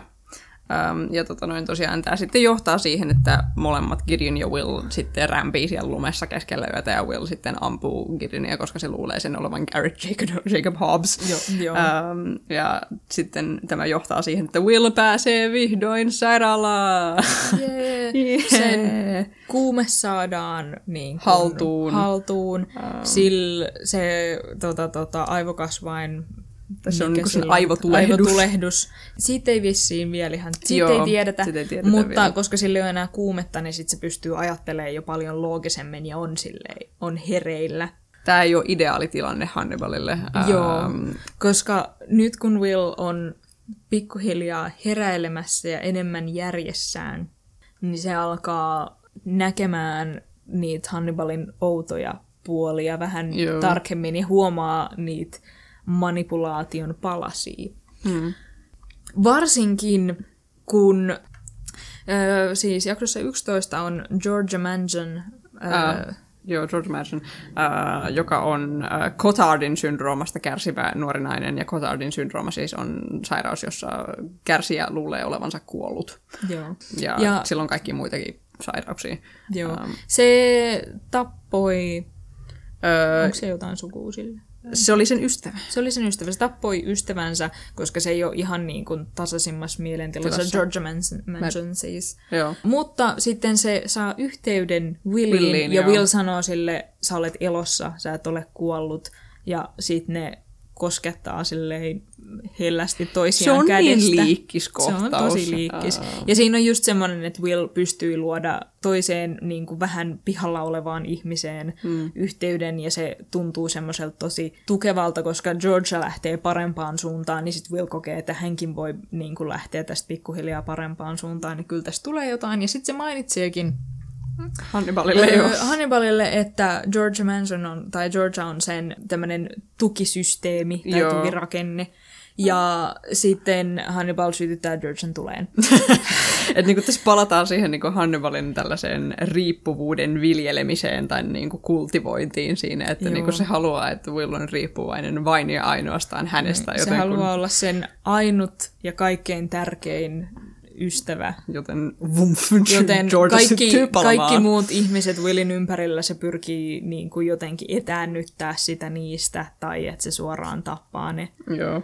Ja tota noin, tässä sitten äh, Georgia, Georgia on kuollut. Ähm, Will yrittää päästä selvittämään asioita. Se vie äh, Abigailin Minnesotaan äh, takaisin. Siinä Abigailin kotiin. Abigailin kotiseudulle sinne, niin kuin, äh, mikä se on?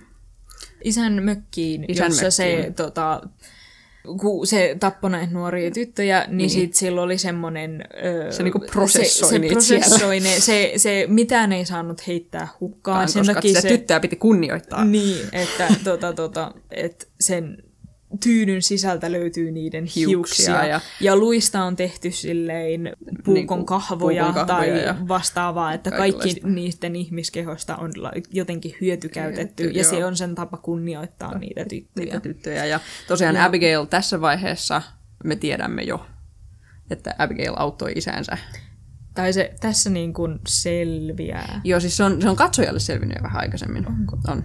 Ää, se on siinä kohtauksessa, jossa se puhuu Hannibalille ää, Oli, siellä keittiössä. aiemmin? Joo. Ah, no okei. Ää, Okay. No puhutaan siitä, että se puhuu Hannibalille siellä keittiössä. Joo, mä en muista, missä jaksossa se on. Mutta... En minäkään. Joka joo, on- tapauksessa tota, tässä niin kun, tämä lopun suuri spoileri on se, että me tavallaan koko ajan ollaan luultu, että Abigail on syytön sen isän murhiinsa ja se on vain uhri. Joo, että me ollaan sitten- epäilty sitä, mutta ei ollut mitään varmuutta. Niin, mutta, tota, tai Jack on ehkä epäillyt Epäillyt, sitä, joo. mutta sitten Will on niin sata varma, että ei se näin voi olla, mm. että Abigail on hyvä. Mm. Ja sitten selviää, että ei, Abigail itse asiassa auttoi isänsä nappaamaan nämä tytöt, koska se tiesi, että jos ei se auta isää, niin hän on itse seuraavana. Joo, kyllä. Ja sitten se ei kertonut tästä kenellekään, koska se on sen isä. Niin, tietenkin. Ja sitten se myöntää tämän Hannibalille, ja tässä on taas tämä, niin kun, minkä takia Hannibalista on vaikea olla pitämättä, että se vaan halaa sitä ja sanoo, se on ihan okei, mm-hmm. silittää sen päätä niin, kuin niin lempeästi kuin mitä vaan päätä voi silittää ja sanoo, että mä vaan odotin, että koska sä kerrot tämän mulle, että Tämä on kaikki Joo. ihan tosi okei ja hyväksyttävää ja mä pidän susta edelleen ja olet edelleen hyvä tyyppi ja hyvä ihminen. Ja sitten se on semmoinen, että se Hannibalin supervoima on se, että se antaa empatiaa niille, joille normaalisti ei annettaisi Kyllä. empatiaa. Ja se, sen takia se tavallaan on vastakohta Williin, mutta toisaalta hirveän samanlainen Willin kanssa. Kyllä. Ja niin kuin tämä sitten tämä Willin niin kuin meneminen Minnesotaan Abigailin kanssa on se, milloin Willille selviää, että Abigail äh, auttoi isänsä näissä murhissa. Ja sitten Will tietenkin, koska hän ei ole kunnolla lääkitty, saa kohtauksen Minnesotassa ja Abigail sitten jättää hänet sinne. Ja me tullaan Abigailin niin kuin, kohdalla tällaiseen full circle momenttiin jälleen, koska hän palaa perhekotiinsa keittiöön, ää, jossa, josta hän löytyi ekassa jaksossa. Ja tota noin, kukas muu siellä odottaakaan häntä kuin Hannibal Lecter. Joo. Ja niillä on sitten sellainen pieni keskustelu siitä, kuinka Hannibal sitten myöntää Abigailille, että joo, olen tappanut paljon enemmän ihmisiä kuin isäsi, by the way. Ja joo, olen Minnesota Strike. Joo, ei, ei Minnesota Strike, vaan Chesapeake siis Ripper. Chesapeake Ripper. Että joo, on se kuuluisa sarjamurhaaja tältä seudulta. Ja joo, olen tappanut todella paljon ihmisiä. Ja sitten Abigail kysyy, että aiot sä tappaa mut? Ja sitten se sanoo anteeksi, että tämä meni näin. Joo. Ja sitten Abigailia ei enää Nähdä. nähdä, ykköskaudessa. ykköskaudessa. Ja sitten finaalijakso, joka on jälleen mun mielestä erinomainen. Tämä on kyllä tosi hieno jakso. Mun mielestä tässä sarjassa on... Tässä niinku, sarjassa on ihan sairaan hyvät finaalijaksot. ne on kaikki hirveän hyviä. Ne vaan paranee, mutta tämäkin on jo ihan sairaan hyvä finaalijakso. Tämä on hyvä. Ja 13, tota noin, joo, Will um, on, joo, Will on vähän, voi voi, voi Will. Ää, ja tota noin, katsoja herää siihen siinä seuraavassa jaksossa, että Will on palannut Minnesotasta, se, ei, niin kuin se on puhunut Hannibalille siitä, se ei tiedä mitä on tapahtunut.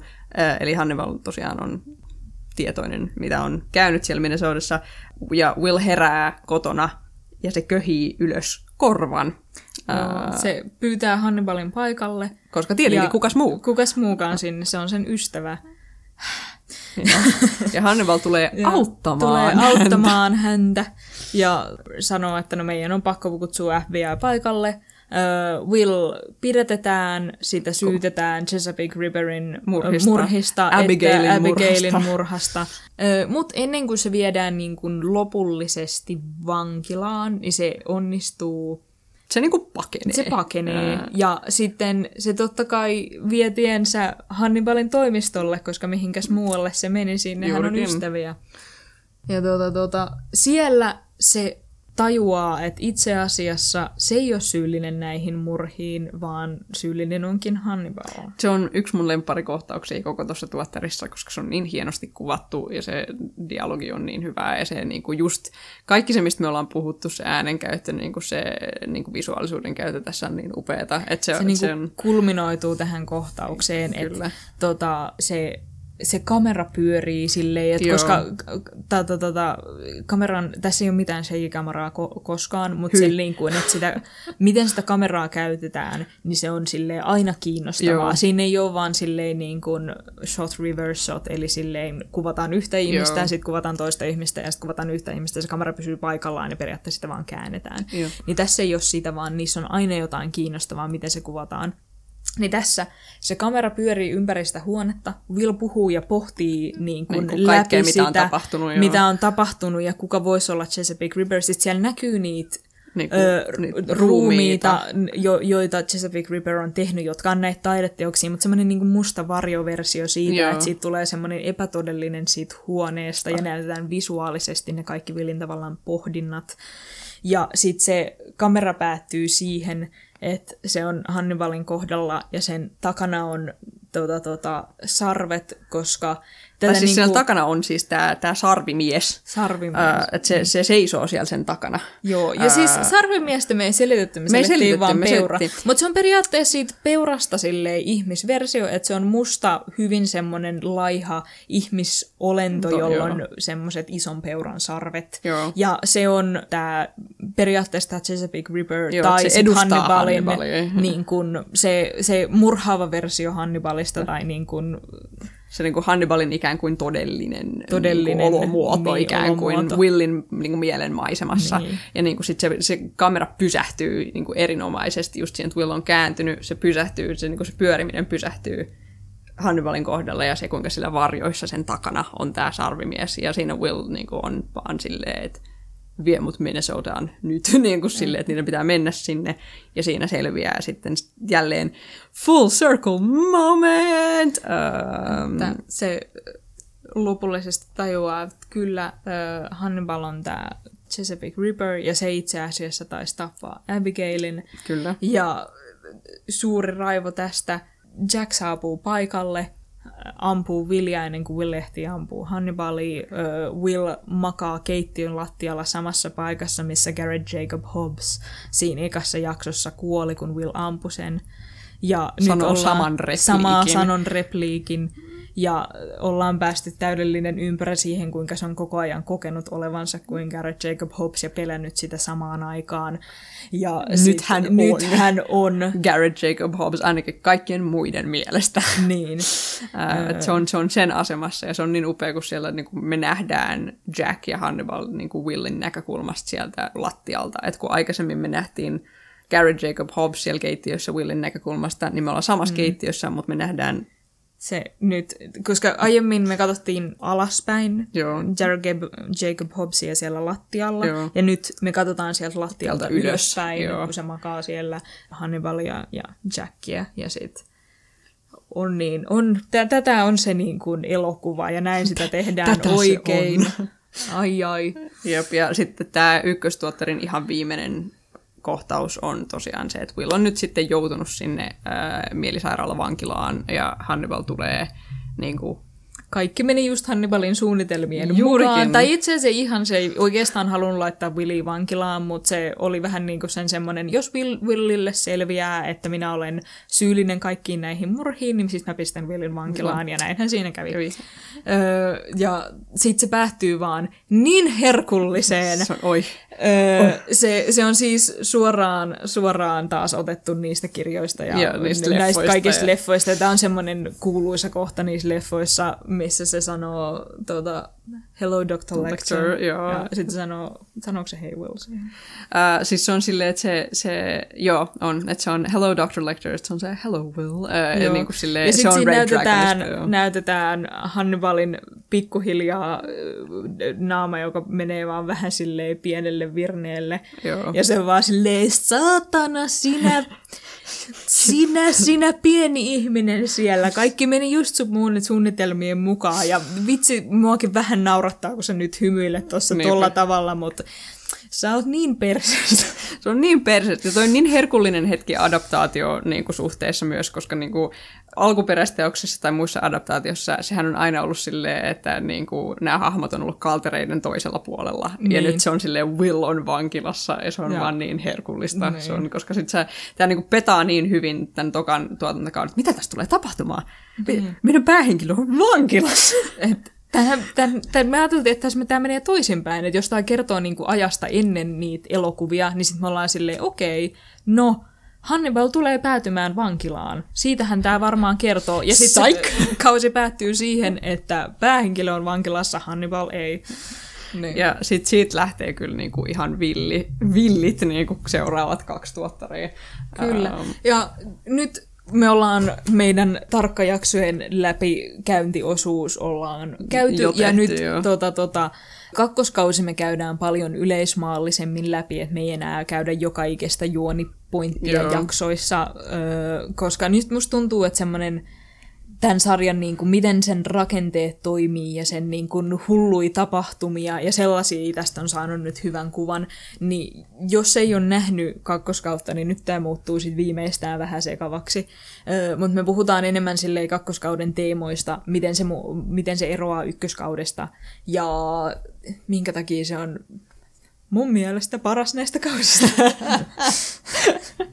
Tämä on kyllä tää on hirveän hyvä kausi. Tämä ei ole mun lempari, kolmannen mun lempari, mutta tota, tää on, ne on kaikki hirveän hyviä kausia. ne on kaikki hirveän hyviä kausia. Um, mutta joo, ei, kakkosessa tota noin, tämä tuotantokauden rakenne muuttuu tosiaan hieman. Nyt tässä ei ole ihan samalla tavalla mahdollista tehdä sitä niin kuin viikon rikosjuttua, koska Will on vankilassa. Kyllähän siinä edelleen on niitä rikoksia. Joo. Si- niitä on ehkä vähän vähemmän ja tavallaan siinä kyllä heti ekassakin jaksossa on rikos, mutta tällä kertaa Hannibal on siellä Willin paikalla ratkomassa sitä rikosta ja sitten se antaa semmoisia epämääräisiä mm. vinkkivinkkejä FBI:lle. FBI-tutkijoille silleen, että mistä tässä voisi olla, kun yleensä se sanoo jonkun runon mm. ja viittauksen johonkin Kreikan mytologiaa suunnilleen, ja sitten ne on silleen, hmm, Sounds mitä tämä legit. viittaus saattaisi tarkoittaa? Ai Ja sitten se on vaan semmoinen, miksi te kuuntelette tätä miestä? Hän on, hän on vaan tosi rasittava. Ja siis oikeastaan hyvä huomio muuten tässä ekassa jaksossa, tämän ekan, niin kuin kakkostuottarin ekan jakson niin kuin ensimmäinen kohtaus on flash forward tämän kakkostuottarin loppuun. Eli tämä rakenne muuttuu jo siinä, että meille kind of jo kerrotaan, mihin se kakkostuottari päättyy.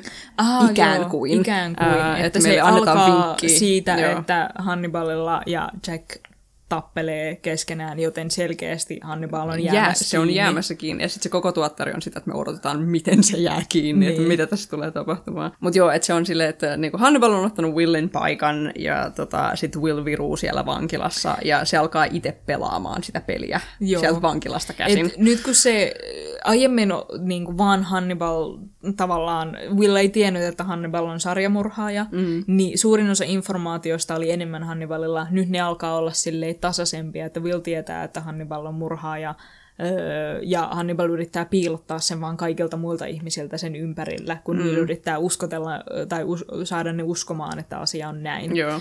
Ja sitten ne yrittää saada toistensa jotenkin niin kuin nurkkaan niin, että niillä löytyisi todistusaineistoa saada äh, tota, tota, Jack ennen kaikkea ehkä uskomaan, että se Chesapeake Ripper on Will, joku muu, mutta lähinnä Hannibalin näkökulmasta ei Hannibal. Ö, Ja Will, Will pyrkii siihen, että kaikki ihmiset alkaisivat pikkuhiljaa uskomaan, että Joo. se on Hannibal. Kyllä. Ja että hän ei ole mitä hän väittää. Joo, ja niin kuin tässä tämän, tämän tuottarin niin kuin läpi ähm, niin kuin Will niin kuin muuttuu koko ajan lisää ja lisää, ja se on silleen siinä... muutos on tavallaan Muutos se on se pääteema, pääteema siinä, siinä, tuotantokaudessa.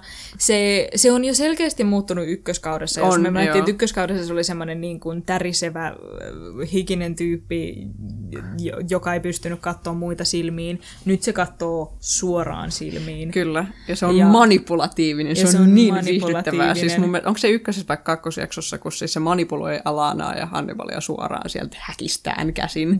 Että se niinku silleen teeskentelevä, teeskentelee just silleen niinku itkevänsä ja pyytävänsä heidän apua. Ja sitten heti kun ne on lähtenyt, se on vaan silleen, hmm. Silleen, no niin, mi, mi, suunnitelmaan seuraavaan vaiheeseen. sen, että se on, se on erinomaista, se on niin viihdyttävää. Ja sitten se, tätä näytetään niin kuin ihan vaan just tolleen suoraan niiden teoilla, mm. että tota, tota, Will sanoo tätä ja sitten se näyttää, että oikeastaan olen täysin kontrollissa tästä tilanteesta, mutta sitten myös ö, visuaalisesti, kun siinä, voisi sanoa alkupuoliskon puolen välin paikkeilla, en mä tiedä, nelosvitosjaksosta tai jotain sellaista, tulee tämmöinen kopiomurhaaja, Mm, joo, joo. joka tota, tota, Matthew Brown, vai oliko se Matthew Brown?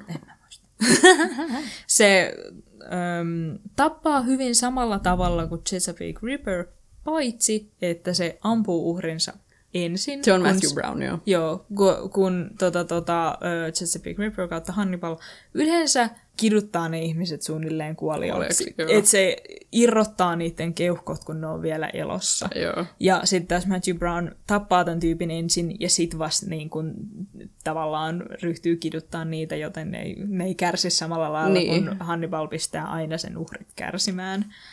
Ja sitten, koska Willia syytetään Hannibalin murhista, eli Chesapeake Ripperin murhista, niin tämä Matthew Brown on suuri Chesapeake Ripperin fani, sen takia se teki tämän kopiomurhan. Ja sitten se on silleen, ah, Willhän on tämä Chesapeake. Ripper. Ö, entä jos olisimme kavereita keskenämme? Tässä on vaan, tämä sarja on vaan niinku kasamurhaajia, jotka on silleen, jospa olis vaan frendi, uu. Niin. niinku silleen. Haluaisin vaan kaverin, kun mä vähän yksinäinen, kun ihmiset ei ymmärrä sitä, että tappaminen on kivaa, vaan niiden mielestä se on tosi karmivaa. Ja sit ollaan silleen, niin, murhaajatkin tarvitsee jonkun empaattisen tukihenkilön itselleen Vitun kyllä. kauheet.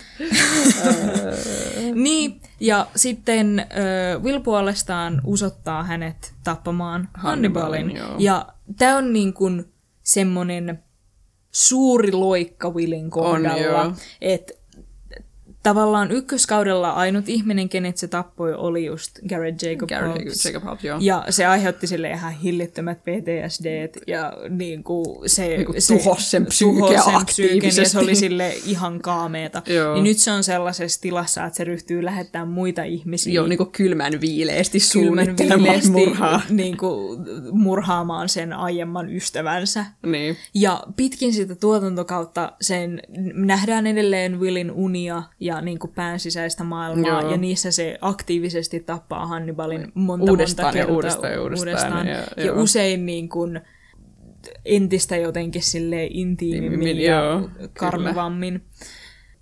Ja tota, tota, tässä sitä, se jo siinä kauden alussa on joku niistä, kun se alkaa itse muuttua peuraksi. Joo, että sillä alkaa sarvet kasvamaan niin kuin sen selästä useimmiten Joo. sen Ja tuotantokauden aikana. Joo, ja sitten sit se etenee niin kuin pikkuhiljaa ja pikkuhiljaa. Et siinä kohtaa, kun se lähettää tämän niin kuin murhaajan Hannibalin perään, niin se sarvet tulee sen selästä kautta Joo. Päästä, ja sitten se a, niin kuin alkaa itse muistuttaa enemmän semmoista peurahirviötä, että sil- silloin ne samat sarvet, jotka ne se näkee niin kuin olevan just esimerkki siitä Hannibalin tota, murhanhimoisuudesta ja siitä sen murhaavasta persoonasta, Kyllä. niin se itse alkaa muistuttaa sellaista. Kyllä, ja, ja sitten se niinku eskaloituu vaan Ja koko sitten se ajan. eskaloituu, että se katuu, ettei se tappanut yhtä psykopaattimurhaajaa myöhemmin sillä kaudella. Ja sen jälkeen me nähdään, kuinka Will syntyy. syntyy peurasta tällaisessa. Peurasta. Niinku, ja siis se on tällainen huvittava ää, niinku uni-osio tavallaan. Se ei ole niinku uni-osio, koska sitä ei missään vaiheessa niinku, esitetä unena, se vaan kinda näytetään ihmisille. Se, ja... se, tässä on niinku tullut jo tarpeeksi semmoisia, niinku, okei, tämä on ö, mielenmaailmaa ja Joo, toista niinku se erotetaan jo, joo. ja ö, Willin sisäistä jotenkin pään sisäisiä silleen, ö, emotiota, mutta visuaalisessa muodossa. Joo, että sitä ei tarvita Sen ei niinku- tarvi enää olla uni, vaan Niin. että sit se voi vaan olla tavallaan osa sitä Niin, se vaan jatkumoa. niinku kuvaa sitä, mitä tapahtuu niin. silleen symbolisesti. Ja tosiaan Will syntyy, niinku uudelleen syntyy tällaisesta massiivisen peuran ruhosta äh, samalla, kun tämä Hannibalia edustava sarvimies katsoo äh, sen syntymistä. Ja se kuvaa sitä hetkeä kakkostuottarissa, kun Will on tappanut Hannibalille, että se on tappanut Hannibalin vuoksi. Ja niin kuin, ikään kuin, että siinä on kaksi, että se, se, se tappaa ähm, yhden Hannibalin vanhoista tai entisistä potilaista, ää, ja se tuo sen Hannibalille ikään kuin lahjana, ja sitten näennäisesti tappaa Freddy Loungein, joka on, jos, jos olette ää, alkuperäis, niin, alkuperäismateriaalin kanssa, niin. Niin. Freddy Lounge on tuttu, mutta hän on siis toimittaja.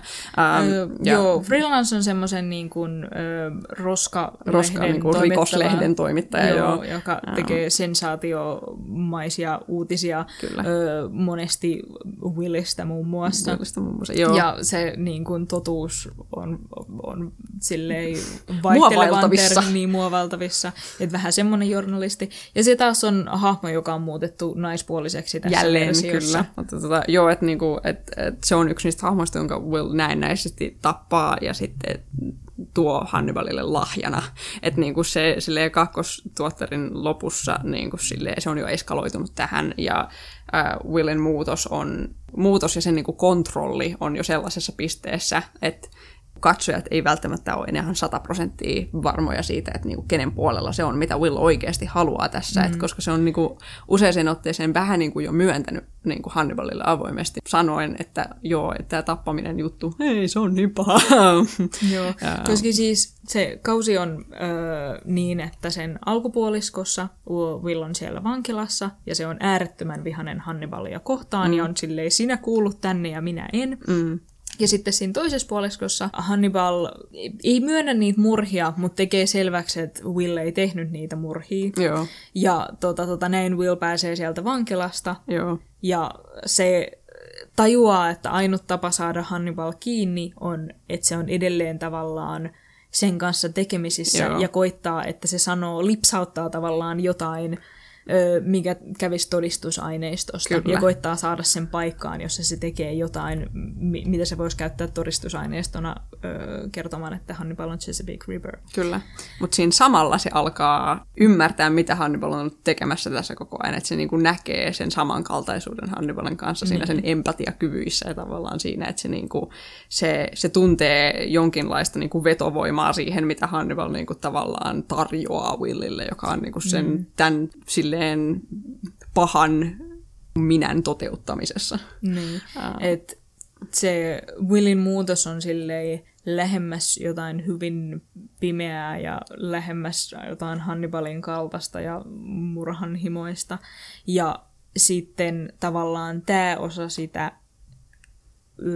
just kokee Hannibalin ystävänä ja jonain läheisenä mm. ja niin kuin hyvin samankaltaisena. Ja ne selkeästi vaan yksinkertaisesti viihtyy hirveän hyvin yhdessä. Siinä on paljon kohtauksia. Ensin ne vähän on silleen niin kuin, kun Will tulee vankilasta, se on vähän silleen niin kuin, eh. Mä oon edelleen vähän vihanen sulla, mutta mitä Siinä on tasan yksi kohtaus Niin. siinä välissä. Joo. Et siinä on niinku yksi kohtaus, jos se osoittaa sitä aseella, on silleen, kyllä sä oot vittu perseesti. Ja sitten seuraavassa kohtauksessa, jos se ilmestyy, tässä on taas se vaatejuttu, Willin vaatteet on erilaiset, sillä on Joo. uusi, uusi hiustyyli, se on paljon sliipatumpi, se on paljon niin kuin silleen itsevarmempi ja niin Joo. kuin silleen smoothimpi, ää, kun se ilmestyy Hannibalin vastaanotolle ja on silleen niin kuin, I'd like to resume my therapy. se on Joo, vaan niin. Ja just se semmoinen, niinku, viihdyttävä. ei, se, silleen, koska kukaan tässä sarjassa ei ole ihan terve, Neipä niin.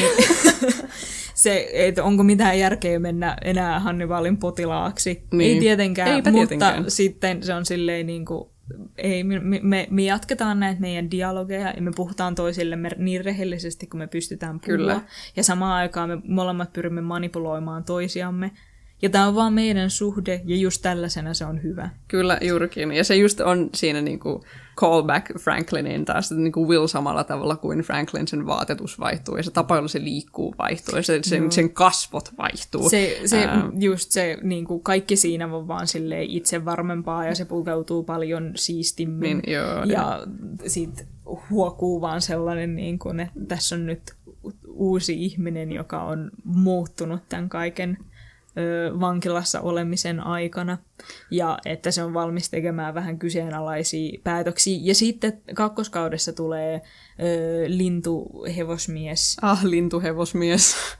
Mikä se nimi on? Peter Bernardone. Joo, um, Peter, joka on tällainen...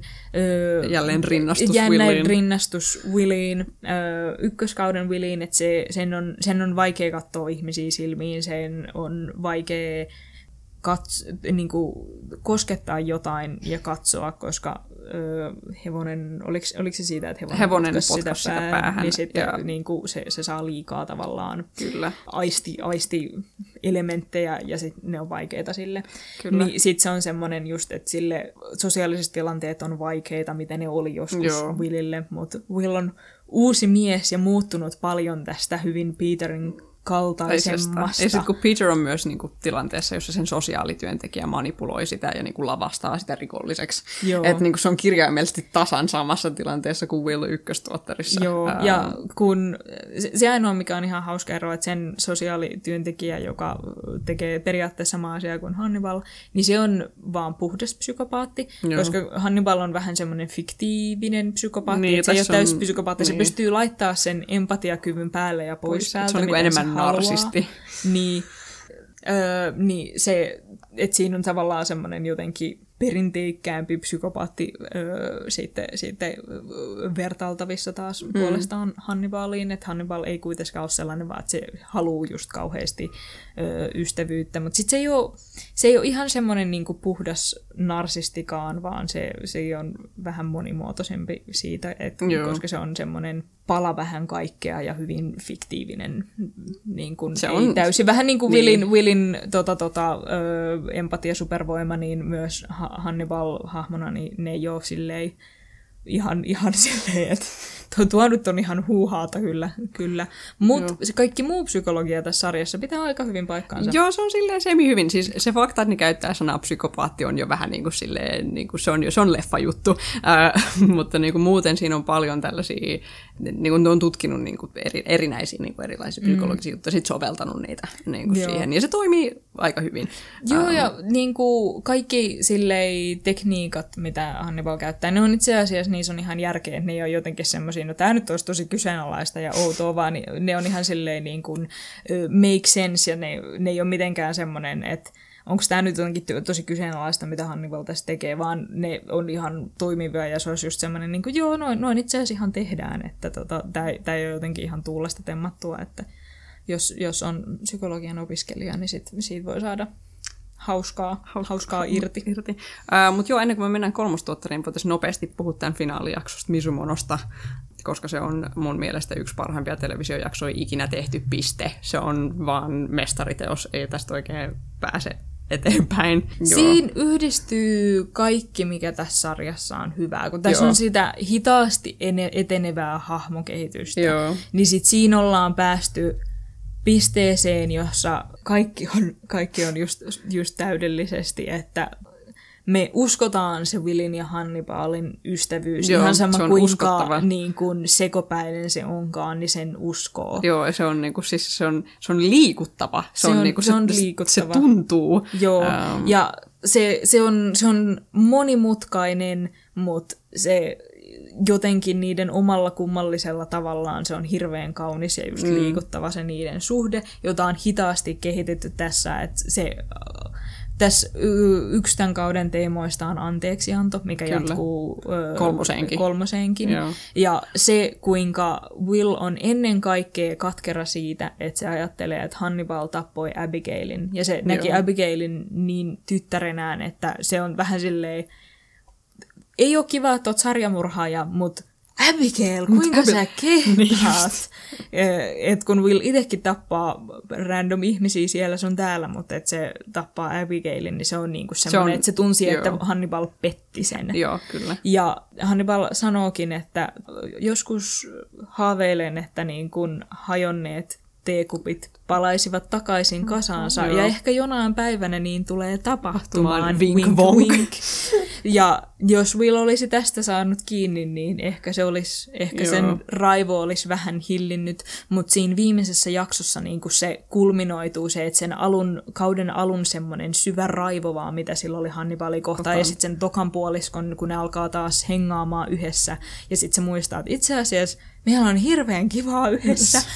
Meillä on hirveän synkkä ja monimutkainen tämä meidän juttu, mutta sitten se vaan silti toimii ja meillä on kauhean hauskaa. Ja sitten kun ne on kolmistaan, niin kuin Will, Hannibal ja joku niiden kanssa ruokapöydässä, Joo. niin ne, ne vaan niin kuin tavallaan heittää semmoisia sisäpiirivitsejä rivien välistä toiselleen ja on silleen, me tiedetään missä me ollaan meidän mm, suhteen kanssa. e, e. Ja se, se on vaan ihan silleen, että se, ne niiden, niiden juttu on vaan tämän sarjan se ydin ja se paras Kyllä. osuus, että et joka hetki kun ne on kahdestaan ruudulla ja vaan, on... niillä on vaan dialogi, se on vaan ihan loistavaa. Ja siinä on niin, kaikki siinä on niin hyvä, se näytteleminen on niin hyvä, se, niin kuin, kuinka se on kirjoitettu on niin hyvä, mm. kuinka se on kuvattu on vaan niin erinomaista. Ja niin kuin mun mielestä eri, erityisesti tässä vikasjaksossa on niin monta hetkeä, jolla vaan siinä kerrotaan visuaalisesti, mitä siinä tapahtuu. Esimerkiksi kohtaus, jossa äh, Hannibalille on selvinnyt, että Freddy Lance on elossa, kun se on koko ajan luullut, että Will tappoi Freddy Lancein, ja tavallaan että Will on nyt astunut sille pimeälle puolelle, puolelle, ja se on Hannibalin puolella, ja nyt ne on lähdössä yhdessä Kyllä. pakoon.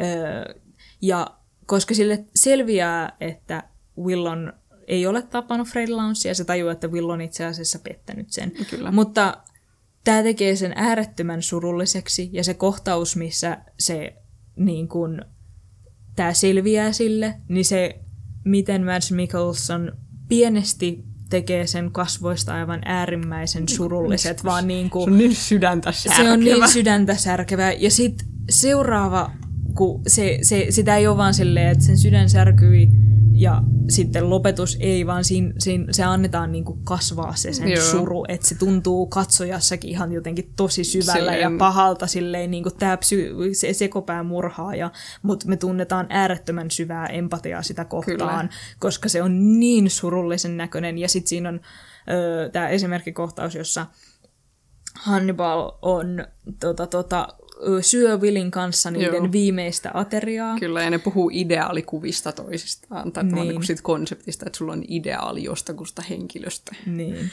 Ja että Öö, ja koska Hannibal tietää, että Will on pettänyt sen, se koittaa, että entä jos me lähettäis vaan nyt? Niin. Et meidän ei tarvii niin kun, tappaa Jackia, tänne ei tarvii mennä, me voidaan vaan lähteä. Et, lähteä yhdessä. Lähteä yhdessä koska se haluaisi, tässä, että jos Will sanoo joo, mennään vaan, se vielä pystyy antaa Willille anteeksi. Ja koska Will tulisi kuitenkin sen mukaan, mutta jos Will sanoo ei, me tapetaan Jack, niin se tarkoittaa, että se on itse asiassa oikeasti Jackin puolella. Joo. Ja sit se tragedia tässä on, että Will ei ihan itsekään sata prosenttia tiedä vieläkään siinä vaiheessa, kummalla niin. puolella se on. Ja sitten siinä lopuksi kun niin kuin tämän jakson aikana tämä niin kuin Hannibalin silleen suru ja niin kuin, äh, katkeruus niin kuin on kasvanut ja kasvanut ja kasvanut, äh, Will ikään kuin ottaa sen keskitien, jossa se varoittaa Hannibalia, että FBI on tulossa, lähde nyt. Että se on niin kuin silleen... Tämä, tämä niiden keskustelu tässä viimeisessä ateriassa päättyy siihen, että Will sanoo, ei, me ei lähdetä nyt, me, me tapetaan ensin Jack. Ja sitten ah. Hannibal sanoo, että okei, okay, no sitten tulee mitä tulee. Ja Joo. siinä kohtaa jo katsojana sul, sul tulee semmoinen tunne, koska se suru, mitä Hannibal tuntuu, tuntuu niin syvällä itsessään, Joo. koska se ei ole yleensä surullinen, koska se ei tunne niin paljon. Öö, Mutta sitten kun se kerrankin on jotenkin niin, kuin, niin sydäntä särkyne, särkyvän surullinen, niin sitten katsojallekin tulee semmoinen, nyt tulee mitä tulee, ja en mä tiedä ansaitsetteko te sen mitä tulee, mutta tavallaan, niin kuin, että siinä jo odotetaan, että ei voi enää päättyä hyvin. Joo. Että se, se, semmoinen, se tuntuu semmoiselta niin kuin tyhjältä Kyllä. tilalta ja semmoiselta niin kun nyt, nyt tulee jotain tosi pahaa Kyllä. seuraavaksi. Koska... Et se, se vaan kasvaa ja kasvaa siihen vikaan kohtaukseen niin kuin liikkuessa. liikkuessa. Joo. Joo, ja sitten ö, palaamme siihen kauden alkuun, jossa Jack tulee Hannibalin kotiin. Mm. Ne, tota, ja sitten Will on just tehnyt sen päätöksen, että se päättää soittaa Hannibalille. Niin kuin että, siinä toiveessa, että se lähtisi pakoon ja että se voisi niin pakoon. mahdollisesti niin kuin lähteä hänen kanssaan myöhemmin. Niin. Tästä on spekulaatiota. Tästä on. Ja sitten se myöhemmin sanoo, että se ei itsekään ihan tiennyt, mitä se halusi Halus, siinä, kun joo. se soitti, mutta kun se kuuli Hannibalin äänen, niin sitten sieltä tuli semmoinen, ne tulee ja tavallaan se sisällä toivoi, että please, Please lähde. lähde pakoon, mutta tietenkään hän ei voi lähteä pakoon. Tämä oli liian myöhäistä siinä kohtaa. Sarjassa on paljon ö, kristillisallegorioita, ja sitten jos niillä oli aiemmin se viimeinen ateria, jossa tietenkin ö, Will petti Hannibalin, niin tässä, niin. Ja sitten tietenkin verilöyly tästä tulee. Siis se on ihan käsittämätön verilöyly. Siinä vaan, siinä vaan kuulee yksi ja ne kuollaan. Siinä niinku kaikki, sel- tai suurin osa tärkeistä hahmoista Selviytyy. siinä sarjassa tulee sinne taloon, Taloon, joo. ja selviää, että Abigail on elossa. Sa, joo. Ja että Hannibal on silleen, että hei Will, jos sä olisit lähtenyt mukaan, niin, niin kun, tavallaan se, että miten me päädyttiin tähän oli siksi, että Will ei pystynyt antaa anteeksi Hannibalille sitä, että se oli tappanut Abigailin, mutta Hannibal ei ollutkaan tappanut Abigailia, joten kaikki tämä on tavallaan turhaa. Niinpä. Mutta Se on hirveä tragedia. se on hirveä tragedia, koska sitten taas Hannibali tuntee, tai se, Hannibali puolestaan sitten taas nyt tapettiin, mm. tai ö, petettiin tässä. Joo. Joten kostoksi se sitten tällä kertaa oikeasti tappaa Abigailin oh. Willin edessä. Ja sitten tässä niinku tuntuu pahalta Willin puolesta. Tuntuu pahalta. Ja Abigailin tuntuu puolesta. Abigailin puolesta. joka on vaan tavallaan päätynyt keskelle tällaisen kahden haastavan ihmisen niin kuin draamaa, Joo, ja sitten sitä käytetään Parka. nappulana siinä. Ja sitten ennen kaikkea kuitenkin tuntuu pahalta Hannibalin puolesta, koska se sanoo niin kuin siinä, että Will, mä, mä, saan, mä annoin sun nähdä mut, mä annoin sulle lahjan, ja sä et halunnut sitä, ja että se ehkä tappaa sun, niin kuin Jack vaikuttaa silleen, että se saattaa kuolla, Alana vaikuttaa silleen, että se saattaa kuolla, Will vaikuttaa siltä, että se saattaa kuolla, Abigail vaikuttaa siltä, että se saattaa kuolla, ja Hannibal yksin kävelee pois sieltä talosta. Mutta sitten me nähdään se, tämä korppihirvi vuotamassa myös Kuiviin. kuiviin joo. siellä verestä, joten me nähdään, että myös Hannibal on itse asiassa ehkä kuolemassa siellä tota, tota, Kun- talossa sisällä silleen, Niin kuin niin kuin metaforisesti. metaforisesti joo. Koska tämä oli niin suuri silleen vääryys, mitä se tunsi kokevansa siitä, ja se, se todella särki sen sydämen, ja se on vaan ihan äärettömän hieno ja voimakas lopetus. Se on niin upea jakso. Siis se on niin hieno jakso. Se on ja niin sit hieno jakso. Siinä post-credits-kohtauksessa sitten pohjutetaan se seuraava tuotantokausi, jossa hän on painut Eurooppaan kenen muun kuin Bedelian kanssa. Ja tchada, se oli kyllä, siis se oli niin päräyttävä loppujakso, että mä muistan, kun mä katoin sen eka kertaa, ää, mä katoin sen ää, läppäriltä ja mä olin junassa Turkuun, ää, vai oliko se Tampereella, anyway, mä olin junassa ja mä niinku jouduin taistelemaan, että mä en niinku tee outoja ääniä junassa matkalla jonnekin, kun mä katsoin sen jakson, koska se kyllä päräytti niin kovaa. Mun, mulla on semmoiset muistikuvat, että mä oon niinku henkäillyt siinä Se- sellaisia.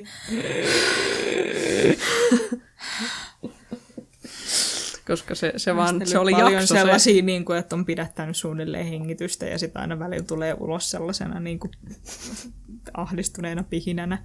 Mutta joo, se, se on hirveän hieno ja siinä vaan niin kuin, kaikki se tyylikkyys, visuaaliset metaforat, musiikki, näyttelijät, se kaikki vaan yhdistyy Joo. niin täydellisesti siinä. Se, miten se kameran käyttö on vielä silleen kehittynyt tässä, Joo. ja kuinka Will ja Hannibal on alkanut jo fuusioitua siinä, että Siinä on, siinä on niinku useita hetkiä, joiden niiden kasvot yhdistyy kirjaimellisesti siinä. Et joko ne on silleen puoliksi Hannibal ja puoliksi Will, ja ne on tavallaan vain yksi henkilö. Mm. Ja sitten siinä on vähän aiemmin on kohtaus, jossa ne puhuu siellä Hannibalin toimistossa sitä dialogiaan, jossa ne istuu vastakkain toisistaan, niin Kyllä. kuin aina. Mutta aina välillä sen sijaan, että kun laitetaan, että nyt Will puhuu ja sitten laitetaan Hannibali kuuntelemassa, mm. niin sitten Will puhuukin Willille, Joo. koska ne alkaa muistuttaa niin paljon to- toisiaan, joo. niin sitten just miten se, se että ku, kuinka samanlaisia ne on, mutta sitten silleen sen pinnan alla oleva semmoinen katkeruus ja viha kuitenkin toisiaan kohtaan, mutta sitten semmoinen äärimmäisen syvä rakkaus, niin sitten kuinka se niinku tulee semmoisena niinku mielettömänä Joo. jotenkin ilotulitteena siinä lopussa, niin on vaan, on vaan niin Se, hieno. se on kyllä sitä televisiota. Tämä on sitä televisiota. Joo. Ja nyt silleen, me ollaan puhuttu hemmetin pitkään tästä, mutta pitää vielä nopsaa kolmostuottari mennä läpi. Joo. Tämä on mun lemparituotantokausi ö, pääosin vaan sen takia, koska tämä on niin, siis tää on niin wildcard tuotantokausi, tämä on niin villi, tämä menee, niinku, tää Äärettömän menee villi. täysin raiteilta niin kuin verrattuna niihin muihin. Eka puolisko tätä tuottaria on vaan ähm, niin kuin rakenteellisesti ihan, ihan toinen juttu. Siinä seurataan Hannibalia ja Willia ja niin kuin niiden tavallaan kun ne velloo tunteissaan niin kuin tämän edellisen niin kuin finaalijakson verilöylyn jälkeen ja mitä on tapahtunut. Ja Hannibal on edelleen vapaalla jalalla, mutta se on painut Eurooppaan ja sitten siinä tutkitaan just sitä, että mitä se tekee tää siellä Italiassa Bedilian kanssa ja basically siinä vaan nähdään, kuinka se yrittää siellä niin kuin toipua tästä niin kuin menetyksestä ja tästä petoksesta ja kaikesta. Siellä se menee niin kuin, tällaisten yläluokkaisten juhliin. Ja Joo, että se on, se on silleen, niin kuin akateemikko. akateemikkojuhliin ja sitten on siellä ne hienot puvut päällä tanssiaisissa ja sitten tekee semmoisia niinku juttuja, mistä se periaatteessa tykkää, mutta sitten siellä näkyy semmoinen selkeä tyhjyys siitä, Ty- kuinka joo, se ei oikeasti nauti mistään. Ja niin kuin,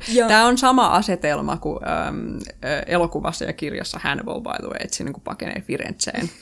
Ähm, Joo. joo. Ee, mä voin ehkä heti alkuun heittää tämän. Tämä alkupuolisko on mun vähiten lemppariosuus, mutta Vivianan lempiosuus. Tämä on mun lemppariosuus.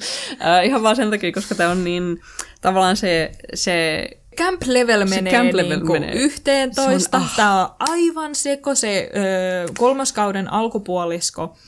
Ö, päättyy semmoiseen B-kauhuelokuvan niin kuin Ku- sellaiseen- ihan balls to the walls sekopäiseen niin kuin, sarjaan, jossa et, jos, Hannibal jos Lecter on porsaskarsinassa ihme BDSM niin kuin fucking sidottuna sinne sidottuna porsaan sinne. lailla ja sitten suunnitellaan, että syödään niin kuin Hannibal Willin kasvoilla. Ja siinä on ihan sellaisia niin kuin mitä. Ja sitten me aiemmin ei olla mainittu tota, Mason Vergery. Mason joo. Vergery, Se tosiaan siis- tulee kakkostuotteessa, mutta sekin on niinku, jos, Se- jos aikaisemmat niinku teokset on tuttuja, Mason Verger on tuttu, mutta Siis se on, Mason se on Vergeristä pitää paha.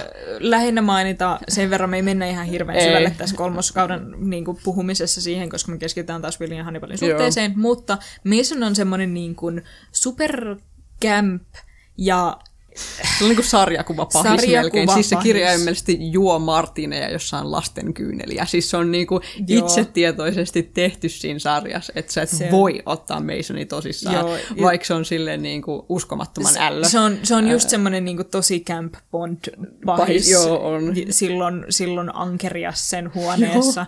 ja ö, se, se on vaan, se on se, William Hannibal pisti sen syömään omat kasvonsa kakkoskaudessa. joo. Me ei mennä tähän hirveän syvälle, mutta joka tapauksessa se on katkera ö, Willille että Hannibalille, ja nyt se, se tästä vihaisena kostoa. etsii kostoa, ja on silleen niin kuin paras tapa kostaa olisi se, jos mä leikkaan Willin kasvot se irti ja pistän ne omiin, omien kasvojeni paikalle ja syön nämä kasvot päällä Hannibalin, joka, you know, camp level korkealla, tässä ei ole mitään järkeä, menoa aika B-kauhu, Ja se on niin nautinnollista. Se on, se on niin se on wild ride Se kyllä, en voi muuta sanoa. Mä en ole ihan, halusin mä sen kakkoskauden jälkeen, että tämä on se mihin mennään. Tästä voi olla monta eri mieltä. Mä olin ehkä sitä mieltä, että ei välttis, mutta mä kyllä mä niinku ymmärrän sen, se camp on ihan hulvatonta ja se on aivan järjetöntä, mutta silleen kakkoskauden itkemisen jälkeen siitä lopusta, niin niinku- sit se on niinku jotenkin se on niinku tosi... sellainen toipumisosuus, you know? Se on, Toipumisosuus. sella- Se on niinku vähän semmoinen sellainen niinku rebound cleanser, juttu, joo, et se on et- tällainen, et siinä, siinä vatvotaan tosi paljon Willin ja Hannibalin tunteita. Ää, ja tota noin, Ö, lyhyesti ehkä, mistä se tuotantokausi kertoo, on jo se, että Will seuraa Hannibalia periaatteessa Euroopassa, ja sitten se menee Joo. paikkoihin, missä se uskoo Hannibalin olleen. Aivan. Hannibal on maininnut pari paikkaa, että se on maininnut kirkon Firenzessä, Joo. se on maininnut sen kodin Itävallassa, mistä Ei. päin se oli? Liettuassa. Liettuassa. Ja sit Joo, Uf- Uffizin galleria, Uffizin joo. gallerian Öö, se on tota noin, myös Firenzessä. Se on myös Firenzessä, joo. Joo. Ja sit se käy niinku semmoisia paikkoja, jotka on tärkeitä Hannibalille ja jotka on mm. öö, Ja se kappeli on muuten Sisiliassa, by the Ai se oli, anyway. anyway. se oli Sisiliassa, niin Anyway, näin joo, päin. se muistopalatsi, se Memory Palace-juttu, josta puhuttiin siis, kakkostuottarissa jos, jo. Jos ihmisille um. ei ole niin kuin muistopalatsin ö, konsepti välttis tiedossa, niin se on siis, ö, muistoihin pystyy rakentaa jotenkin semmoisen niin kuin oikeista paikoista paikan, mihin tavallaan voi mennä. Ja sit, Niin. Tai tavallaan, kun siis hän on oikeassa elämässä tällainen muistiapukeino. Niin. Että sä niinku muistat asioita sille, että sä rakennat itsellesi talon sun mieleen ja sitten eri huoneissa on asioita, joita sun pitää muistaa. Niin. Ja sitten tässä sarjassa se on niinku viety sellaisen. Ja siis, siis se on, on, se on niiden, voidaan palata tähän eskapismiin Äh, joo. muuten vähän sen, että se on tavallaan niiden pakokeino. Koko kakkoskauden Will, ö, kun se ei, se ei jaksa kuunnella Chiltonin psykologisia neuvoja, Höpinöitä. ja kun se on oikeussalissa ja sitä ei kiinnosta, mitä siellä höpistää, niin sitten se menee, sen, sit se menee perho, perhokalastaan jokeen. Joo, joka on hänen, hänen Joka on muistopalatsinsa. hänen muistopalatsensa. Ja- se, joo. se taas sen semmoiseksi rauhalliseksi ja sitten taas Hannibalin muistopalatsissa on ö, sen oma toimisto, Joo, sen, ja sen- keittiö. Ja se kappeli. Ja sitten se kappeli Sisiliassa ja sitten tämä Fitzin galleria Joo. ö, Firenzessä ja kenties myös sen koti siellä Liettuassa. Joo, siis se on silleen, että se, ne mainitsee, ne puhuu tota noin siinä, kun siis myös se Willin niin kuin, äm, retki sinne Eurooppaan on niin kuin sille, että se etsii Hannibalia niin kuin fyysisesti, mutta se etsii Hannibalia myös psykologisesti. Et siksi mm. se käy näissä paikoissa, että se oppisi niin kuin ymmärtämään, mihin Hannibal olisi mennyt lopulta. Ja se just, Ja ne puhuu siitä, ne puhuu siitä tota noin Willin päässä, Joo. metsässä, jossa siis, tota noin, se niin Will- Hannibalin toimisto ilmestyy sinne metsään. mm, ja ne, se edelleen keskustelee siellä Hannibalin kanssa niin kuin ne keskustelisi sen toimistossa, mutta nyt se on semmoinen sen mielenkuva Hannibalista, kenen kanssa se keskustelee siitä paikasta. Öö, katsojalle, toki me tiedetään, että se on niin kuin periaatteessa Willin pään sisäinen versio Hannibalista, mutta aika lailla kaikki, mitä se Hannibal voi sanoa, niin me voidaan uskoa. Mutta se semmoinen just niin kuin, ö, todellisuuden ja sit Willin mielen niin kuin näkymät alkaa yhdistyä entistä silleen selkeämmin. Jos aiemmin on ollut periaatteessa, että tässä on nyt unikuva ja tässä on tällei kohtaus, joka on irrallaan siitä muusta, joka kuvaa Willin mielen maisemaa, niin nyt ne alkaa yhdistyä, että kun Will vaan kävelee metsässä, niin sit se voi nähdä siellä Abigailin sen kanssa. Joo. Ja se voi jutella Hannibalin kanssa ö, siinä silleen niissä toimistotuoleissa, mutta se paikka, missä se on, on eri. Joo, kyllä. Ja se rajat alkaa hälvetä näiden kahden Se on niin välistä. erinomaista. Se on niin, se on niin erinomaista siinä tuotantokaudessa. Ja joo, että se, se, niinku se, se niinku tunteissa vellominen ja se niinku anteeksi anto ja niinku palaaminen tavallaan toistensa luokse ää, on niinku se eka, eka puolisko sitä tuotantokautta. Joo. Ää, ja, se on, ja se on tosi silleen, se on tosi silleen ylitsevuotavan tunteellinen ja kauhean camp ja kauhean silleen Dramaattinen. rönsyilevä. Ja mä Joo. tykkään Ja siitä vähän hirveästi. hidas. Siksi mä tykkään siitä Se niin on paljon. vähän hidas. Koska siinä vellotaan. Siinä vellotaan, siinä on just ykkösjakso on vaan sitä, että Hannibal velloo siellä. Ja sitten Bedelia on silleen, vittu sä tyhmä. Niin, ja, tota, tota, ja mäkin on vähän silleen, niin kun mä olisin saanut tämän pikkasen nopeamminkin kyllä ymmärtänyt tämän teidän pointin, että et se, se, ja siitä ehkä vaan osittain siksi mä vaan nautin niin hirveästi niistä Willin ja Hannibalin dialogeista, Kyllä. ja tämä on se osuus, missä niitä on kaikkein vähiten, Vähiten, koska ne on joo. erillään toisistaan, mutta sitten sit kun ne tapaa yhdessä taas pitkästä aikaa, niin sit se on taas silleen, niin kuin, tää, on, tää, on, tää on se paras hetki sit taas tässä koko hommassa, et, Niinpä. koska sen sarjan juttu on vaan se niiden kahden yhteinen Kyllä. yhteis, yhteiselo ja niiden suhde. Että tavallaan se on ihan jännä kyllä, että se näytetään, tai käydään silleen Willin, kun Hannibal yrittää vaan olla silleen, voiko minulla olla enää elämää Willin ulkopuolella, minä yritän rakentaa sellaisen itselleni, mutta on oikeastaan vähän tylsää, ja tämä ei ole läheskään niin hauskaa kuin mitä mulla oli Willin kanssa, niin sitten taas Will käy jotenkin koko sitä niin kuin ykkös- ja kakkostuotantokauden niin kuin omaa kasvuaan Joo. läpi ja on silleen, onko tämä se ihminen, joka mä haluan olla. Että tämä niin kuin, joka, ihminen, joka tappaa muita ihmisiä ja se, että onko tämä okei okay, ja onko me valmis antaa Hannibalille anteeksi, kun mä oon nyt takas tässä tilanteessa, jossa Abigail on kuollut Hannibalin käsissä ja edellisellä kerralla mä en pystynyt antaa sille anteeksi. Niin nyt mä sain, tai mä oon taas siinä samassa tilanteessa, niin päättyykö se tällä kertaa toisin. Mm. Ja sit, sit kun ne tulee yhteen ja on silleen, aa, niin me viihdymme jälleen kerran yhdessä. Toki tällä kertaa Hannibal on äärettömän katkera. Se oli, se, siihen nähden se on taas just silleen niin kuin, sinä saatanan urpo. Ö, koska se sanoo siinä kakkoskauden lopussa Willille, mä annan sulle anteeksi, annat se mulle. Ja sitten se lähtee pois. Jep. Ja sitten tavallaan tämä kolmoskausi on sitä, että Will pohtii antaako hän Hannibalille anteeksi. Ja se aina tulee lopputulokseen, että eh, Joo, No, se sanoo sen sille. se Se, sanoo, se se on, antaa. se, on siellä, se on siellä kappelin kryptassa ja se katsoo Joo. Ylös ja on silleen, Hannibal, I forgive you.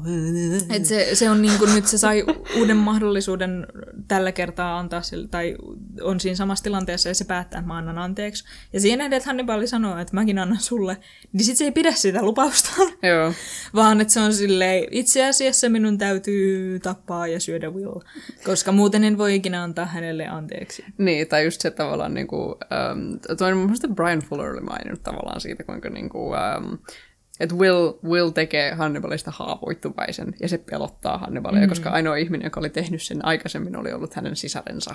Hänen sisarensa tapettiin ja hän söi hänen sisarensa, joten Hän oli silleen, ajattelin, teenpäs että saman. teen saman. Will antaa anteeksi ja sitten lopulta Hannibalkin antaa anteeksi. Joo. Ja se Will sanoo, että mä en itse asiassa halua tätä elämää, mä annan sulle niin kuin periaatteessa mene, että mä en enää halua olla osa tätä, että Joo, saat, saat anteeksi, mutta mä en enää pysty tähän. kyllä. Ja sitten taas Annibal on silleen, mut mä en halua tehdä tätä ilman sua.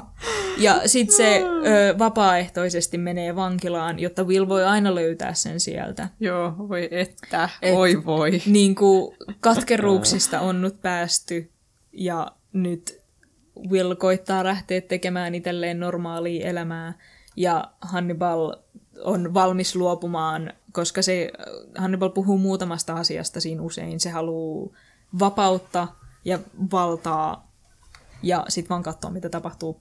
Öö, mm. Ja se on niin kuin menettää kaksi sille tärkeintä asiaa, Kyllä. joka on vapaus ja valta, menemällä itse sinne vankilaan. Ja se on tappanut niin hirveästi ihmisiä, että se tulee olemaan siellä pitkään. Kyllä. Ja niin kuin, joo, että se on se, se just, että se on antautunut Willille täysin, koska se suostuu just. Ku, jos kakkoskausi päättyi siihen, että Will tavallaan oli silleen lähde, Joo, niin, ja se oli silleen en, Niin. koska tota, tota, mä en suostu luopumaan mun vapaudestani. juurikin. Ja sitten taas tämä Kolmaskausi, kolmoskausissa joo. se on silleen Willin vuoksi mä oon valmis luopumaan mun vapaudestani. Vapaudesta silleen, uh, the, hahmokehitys. Hahmokehitys.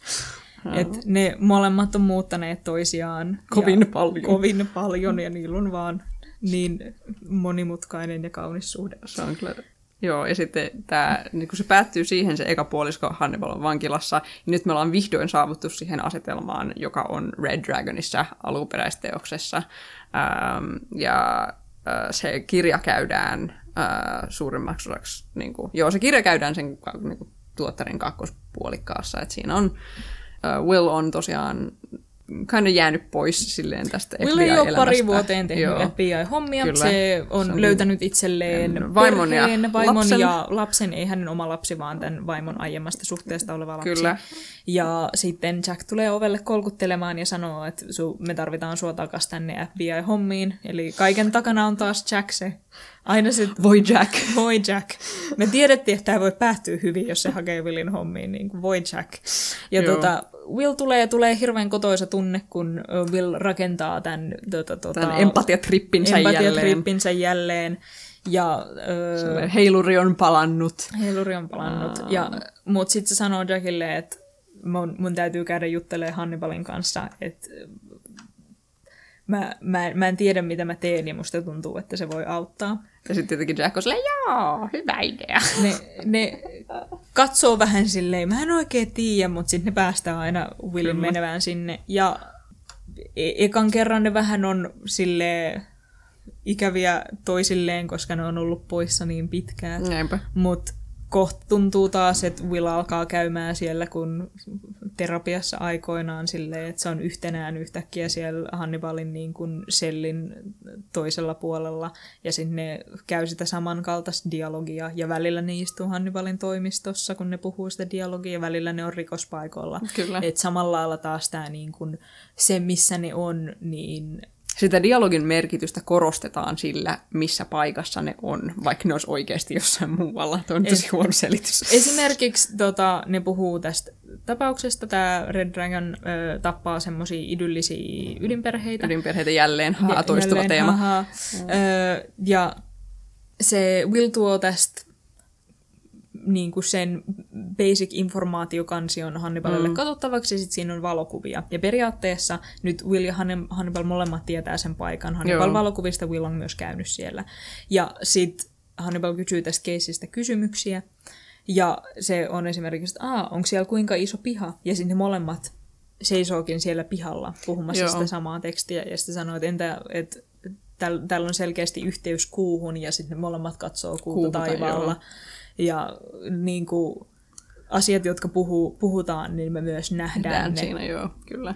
Ja just tavallaan se, kuinka niinku se alkaa, se, niinku sekin spesifi kohtaus alkaa sitten, puhuu siitä rikoksesta, ja se muuttuu niinku samalla, kun ne puhuu, se selli muuttuu toimistoksi ja sitten toimisto rikospaikaksi ja sitten niinku rikospaikka siksi pihaksi. Ja sit niinku se, se kohtaus on niin erinomainen, koska se loppuu siihen, että Will niinku on siellä pihalla yksin, silleen lainausmerkeissä pihalla, ähm, sen niinku verenpeitossa ja kuvittelee olevansa Red Dragon, josta ne on just puhunut Hannibalin kanssa. Niin, että se tavallaan niin kuin, Niinku, Hannibal palauttaa Willin niinku siihen. takaisin siihen Joo. se, niin kuin, e, e, tota sen empatiatrippiin, Joo. jossa se niin kuin on tavallaan sen koko tapon viimeinen hetki, missä se Joo. niin kuin, tekee jonkun vähän rituaalityyppisen osuuden siellä pihalla. Näinpä. Ja sitten toinen tämmöinen niin visuaalinen loistavuus, mikä sillä kaudella toistuu, on, että Hannibalin sellin seinät on lasia. Mun Ja- lemppari asioista tässä. Tämä on, joo. tää on niin hyvä. Ja sitten, niin kuin me mainittiin, kakkoskauden lopussa ne alkaa entistä enemmän, siinä on kohtauksia, jossa ne yhdistyy ja ne on välillä toistensa paikalla ja kamera alkaa mennä niin lähelle, että ne mm. tavallaan ne ei ole enää eri ihminen, vaan ne on hyvin sama ihminen. Niin nyt, kun Will tulee ekan kerran sinne selliin, niitä ei ikinä näytetä ö, samassa kuvassa. Nähdään vaan Hannibal, tai kun Will puhuu, nähdään vaan heijastus Hannibalista. Joo. Ja kun Hannibal puhuu, nähdään niinku heijastus Joo, että ne on, ne on koko ajan, siitä huolimatta kumman selän takana, olan takana se kamera on, mm. niin me nähdään ne molemmat Niin. koko ajan. Että me nähdään molemmat niin kuin ne vierekkäin. Että ne on silleen, Will, Will on lasin toisella puolella ja Hannibalin heijastus on ihan Willin vieressä. Mm. Uh, että ne on koko ajan silleen samaan aikaan siinä. Ja se on niin, se on niin herkullinen, kun sitä vertaa niihin aikaisempiin adaptaatioihin ja kuinka eri, erilainen tämä kohtaus on, vaikka mm. se on tosi samanlainen.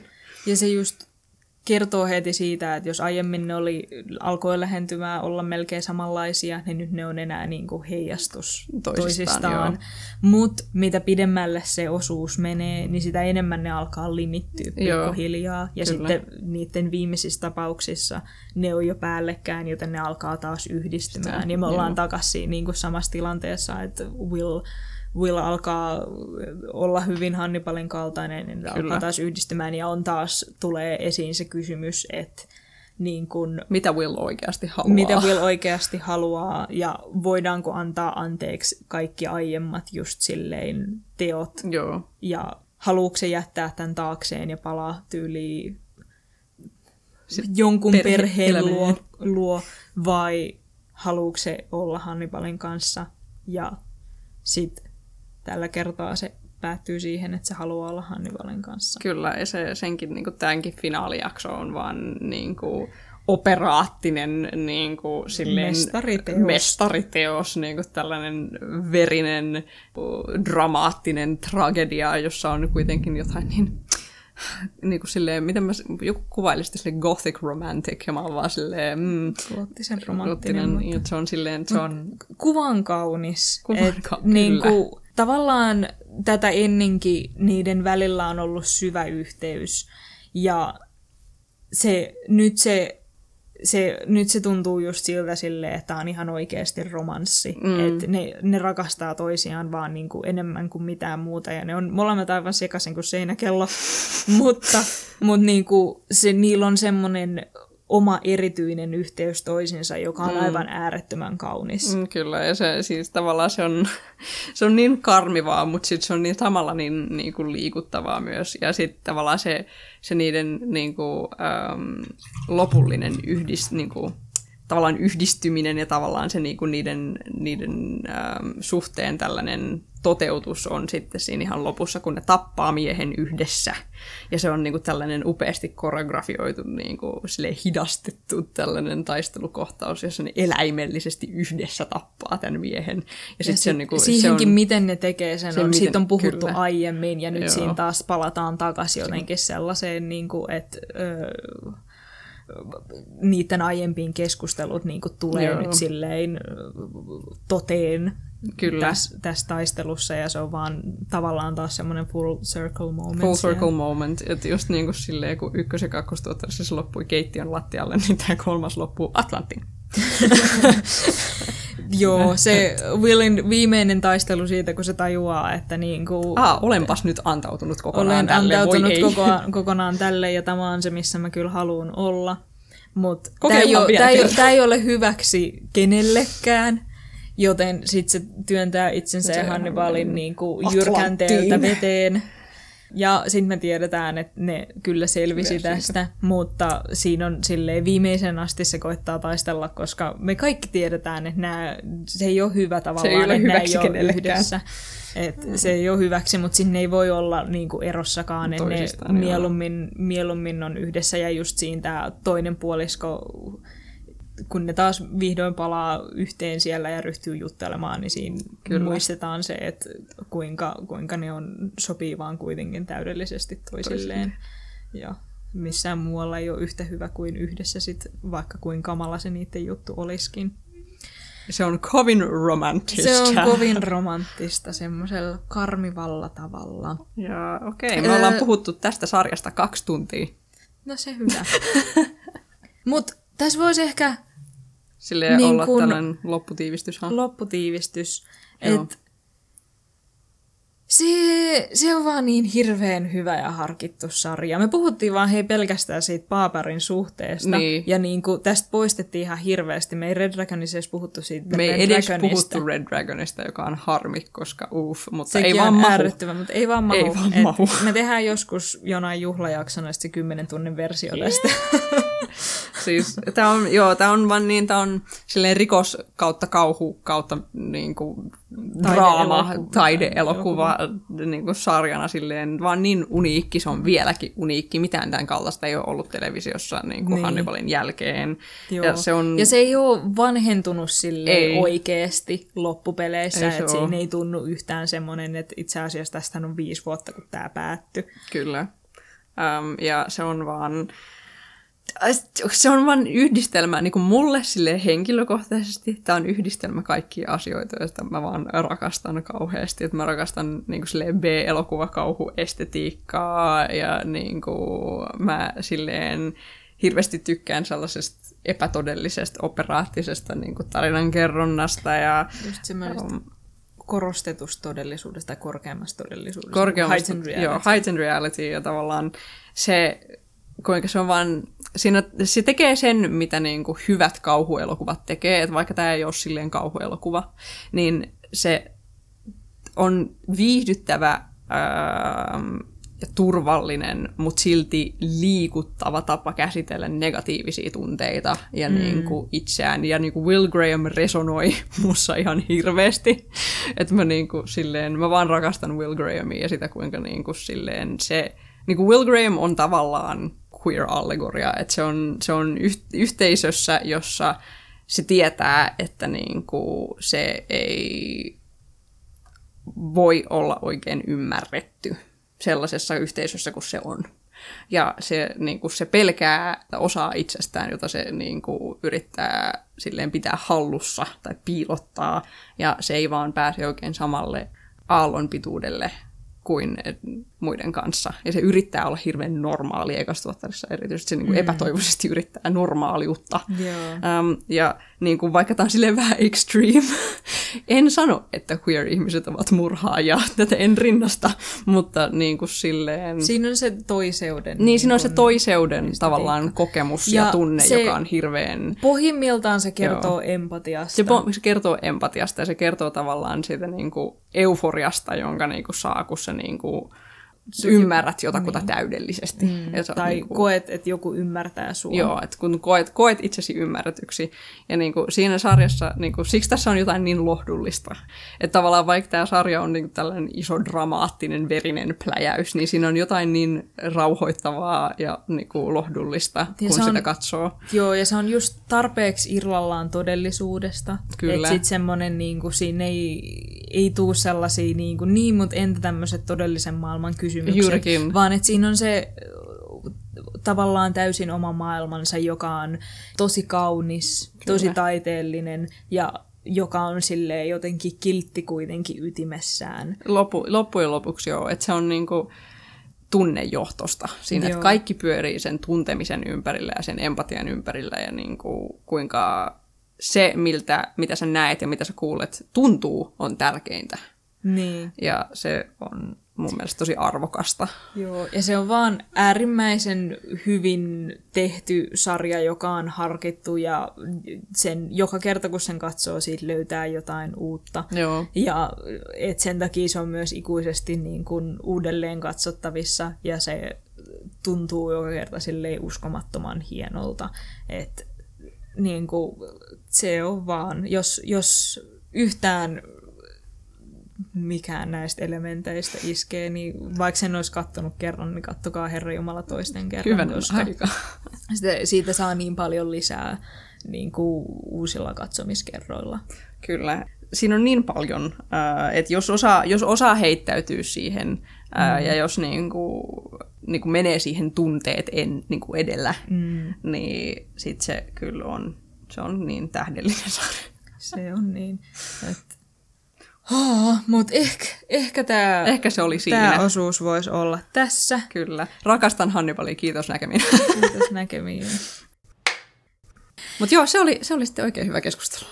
Se oli oikein, voimme taputtaa toisiamme, että siinä oli ensimmäinen jakso. Nyt meillä on vielä tähän loppuun tämmöiset leppoisat lopetussanat.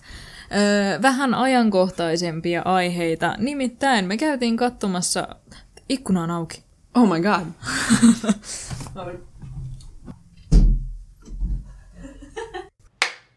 Öö, joo, me ajateltiin tähän loppuun silleen kaiken tämän intensiivisen niin kuin, öyhytyksen jälkeen, että voitaisiin puhua vähän siitä, että me käytiin katsomassa Akira tossa vähän aikaa sitten. Niin kuin koko Suomi, apparently. Nähtävästi ainakin se on, näen aktiivisesti, että se on, se on ollut mikä toisiksi katsotuin elokuva Suomessa tässä lähiaikoina tai vastaavaa. Että really? Ihan, ihan, ihan Mä oon siis tästä joukosta se niin kuin, Sä oot se anime-asiantuntija. Anime-asiantuntija. En mä kyllä halua sanoa itseäni anime-asiantuntijaksi, mutta mulla on silleen mm, kymmenen vuoden kokemus aikeessa asiasta. Valid. Mä ja... vaan katoin 200 Narutoa, kun, Naruto-jaksoa, kun mä olin 12. Okei, okay, continue. Joo.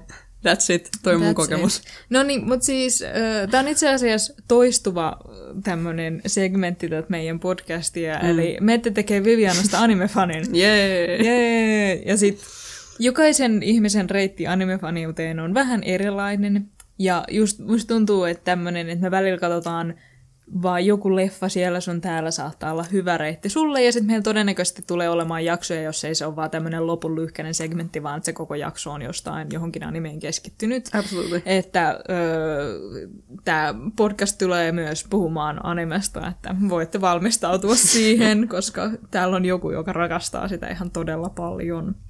Mutta joo, öö, Akirasta.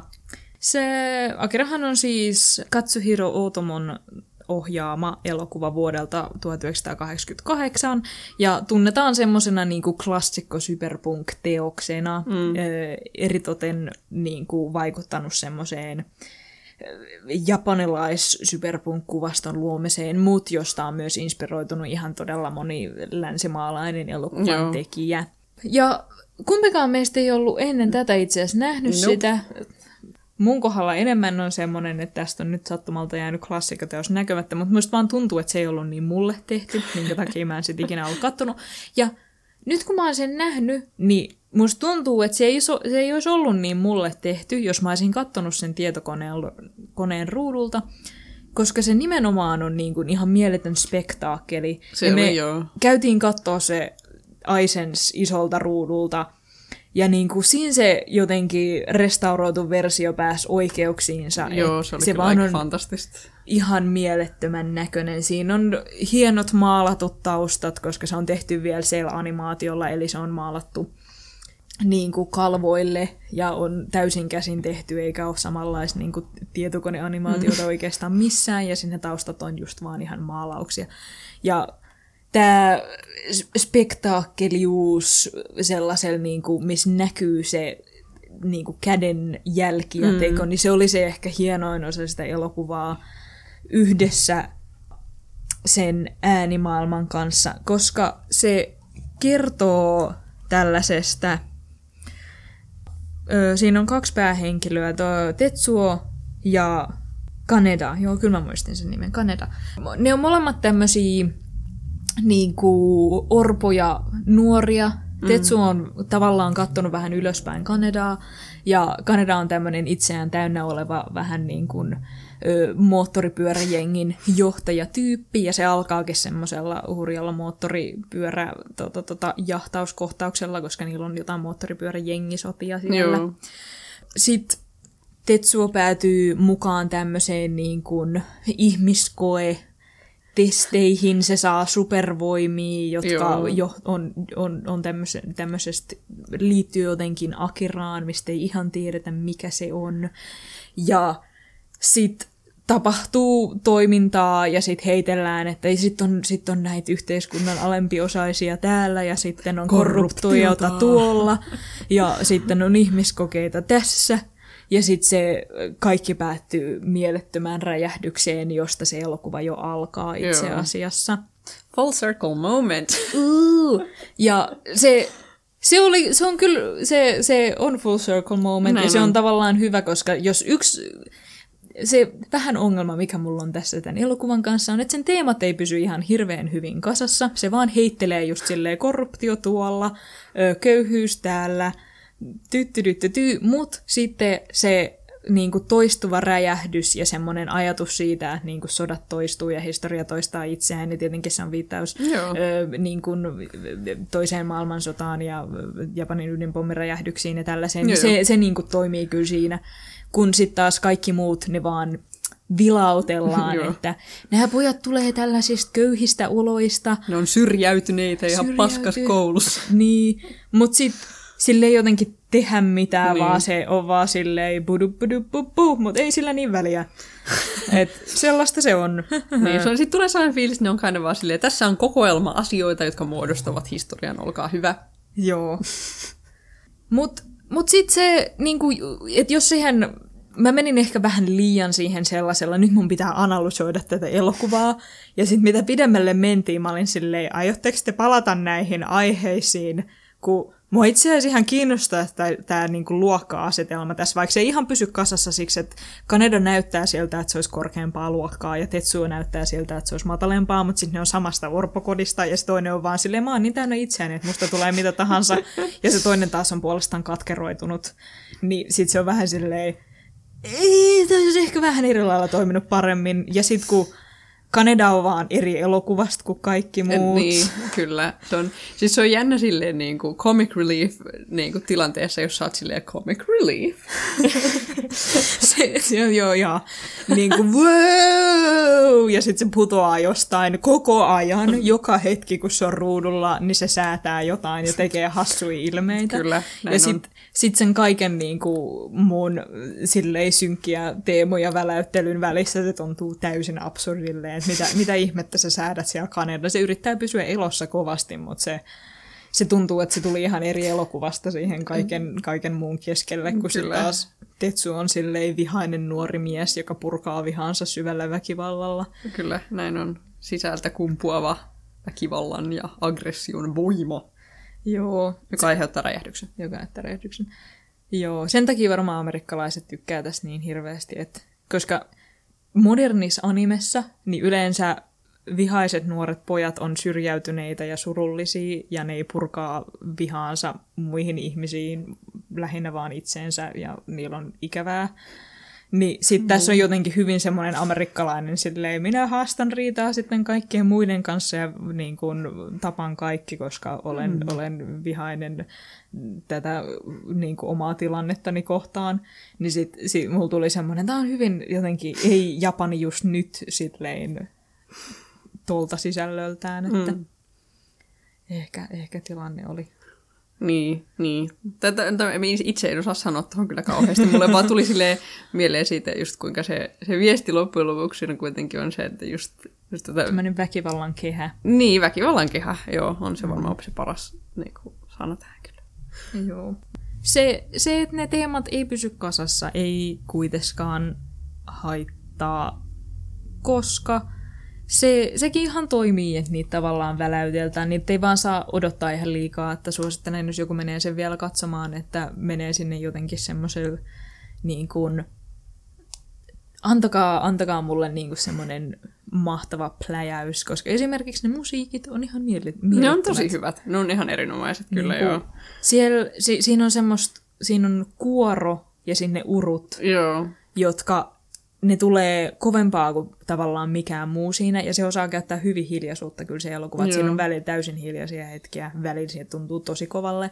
Niin ne aiheutti kyllä semmoisen, niin että iho meinaa mennä kanan lihalle, ja siinä on semmoinen pyhä hetki kyllä. siellä tota, tota, elokuvateatterissa, kun on pimeydessä, ja sitten siinä tulee ne mielettömät maalaukset, ja sitten siellä kyllä. urut soi.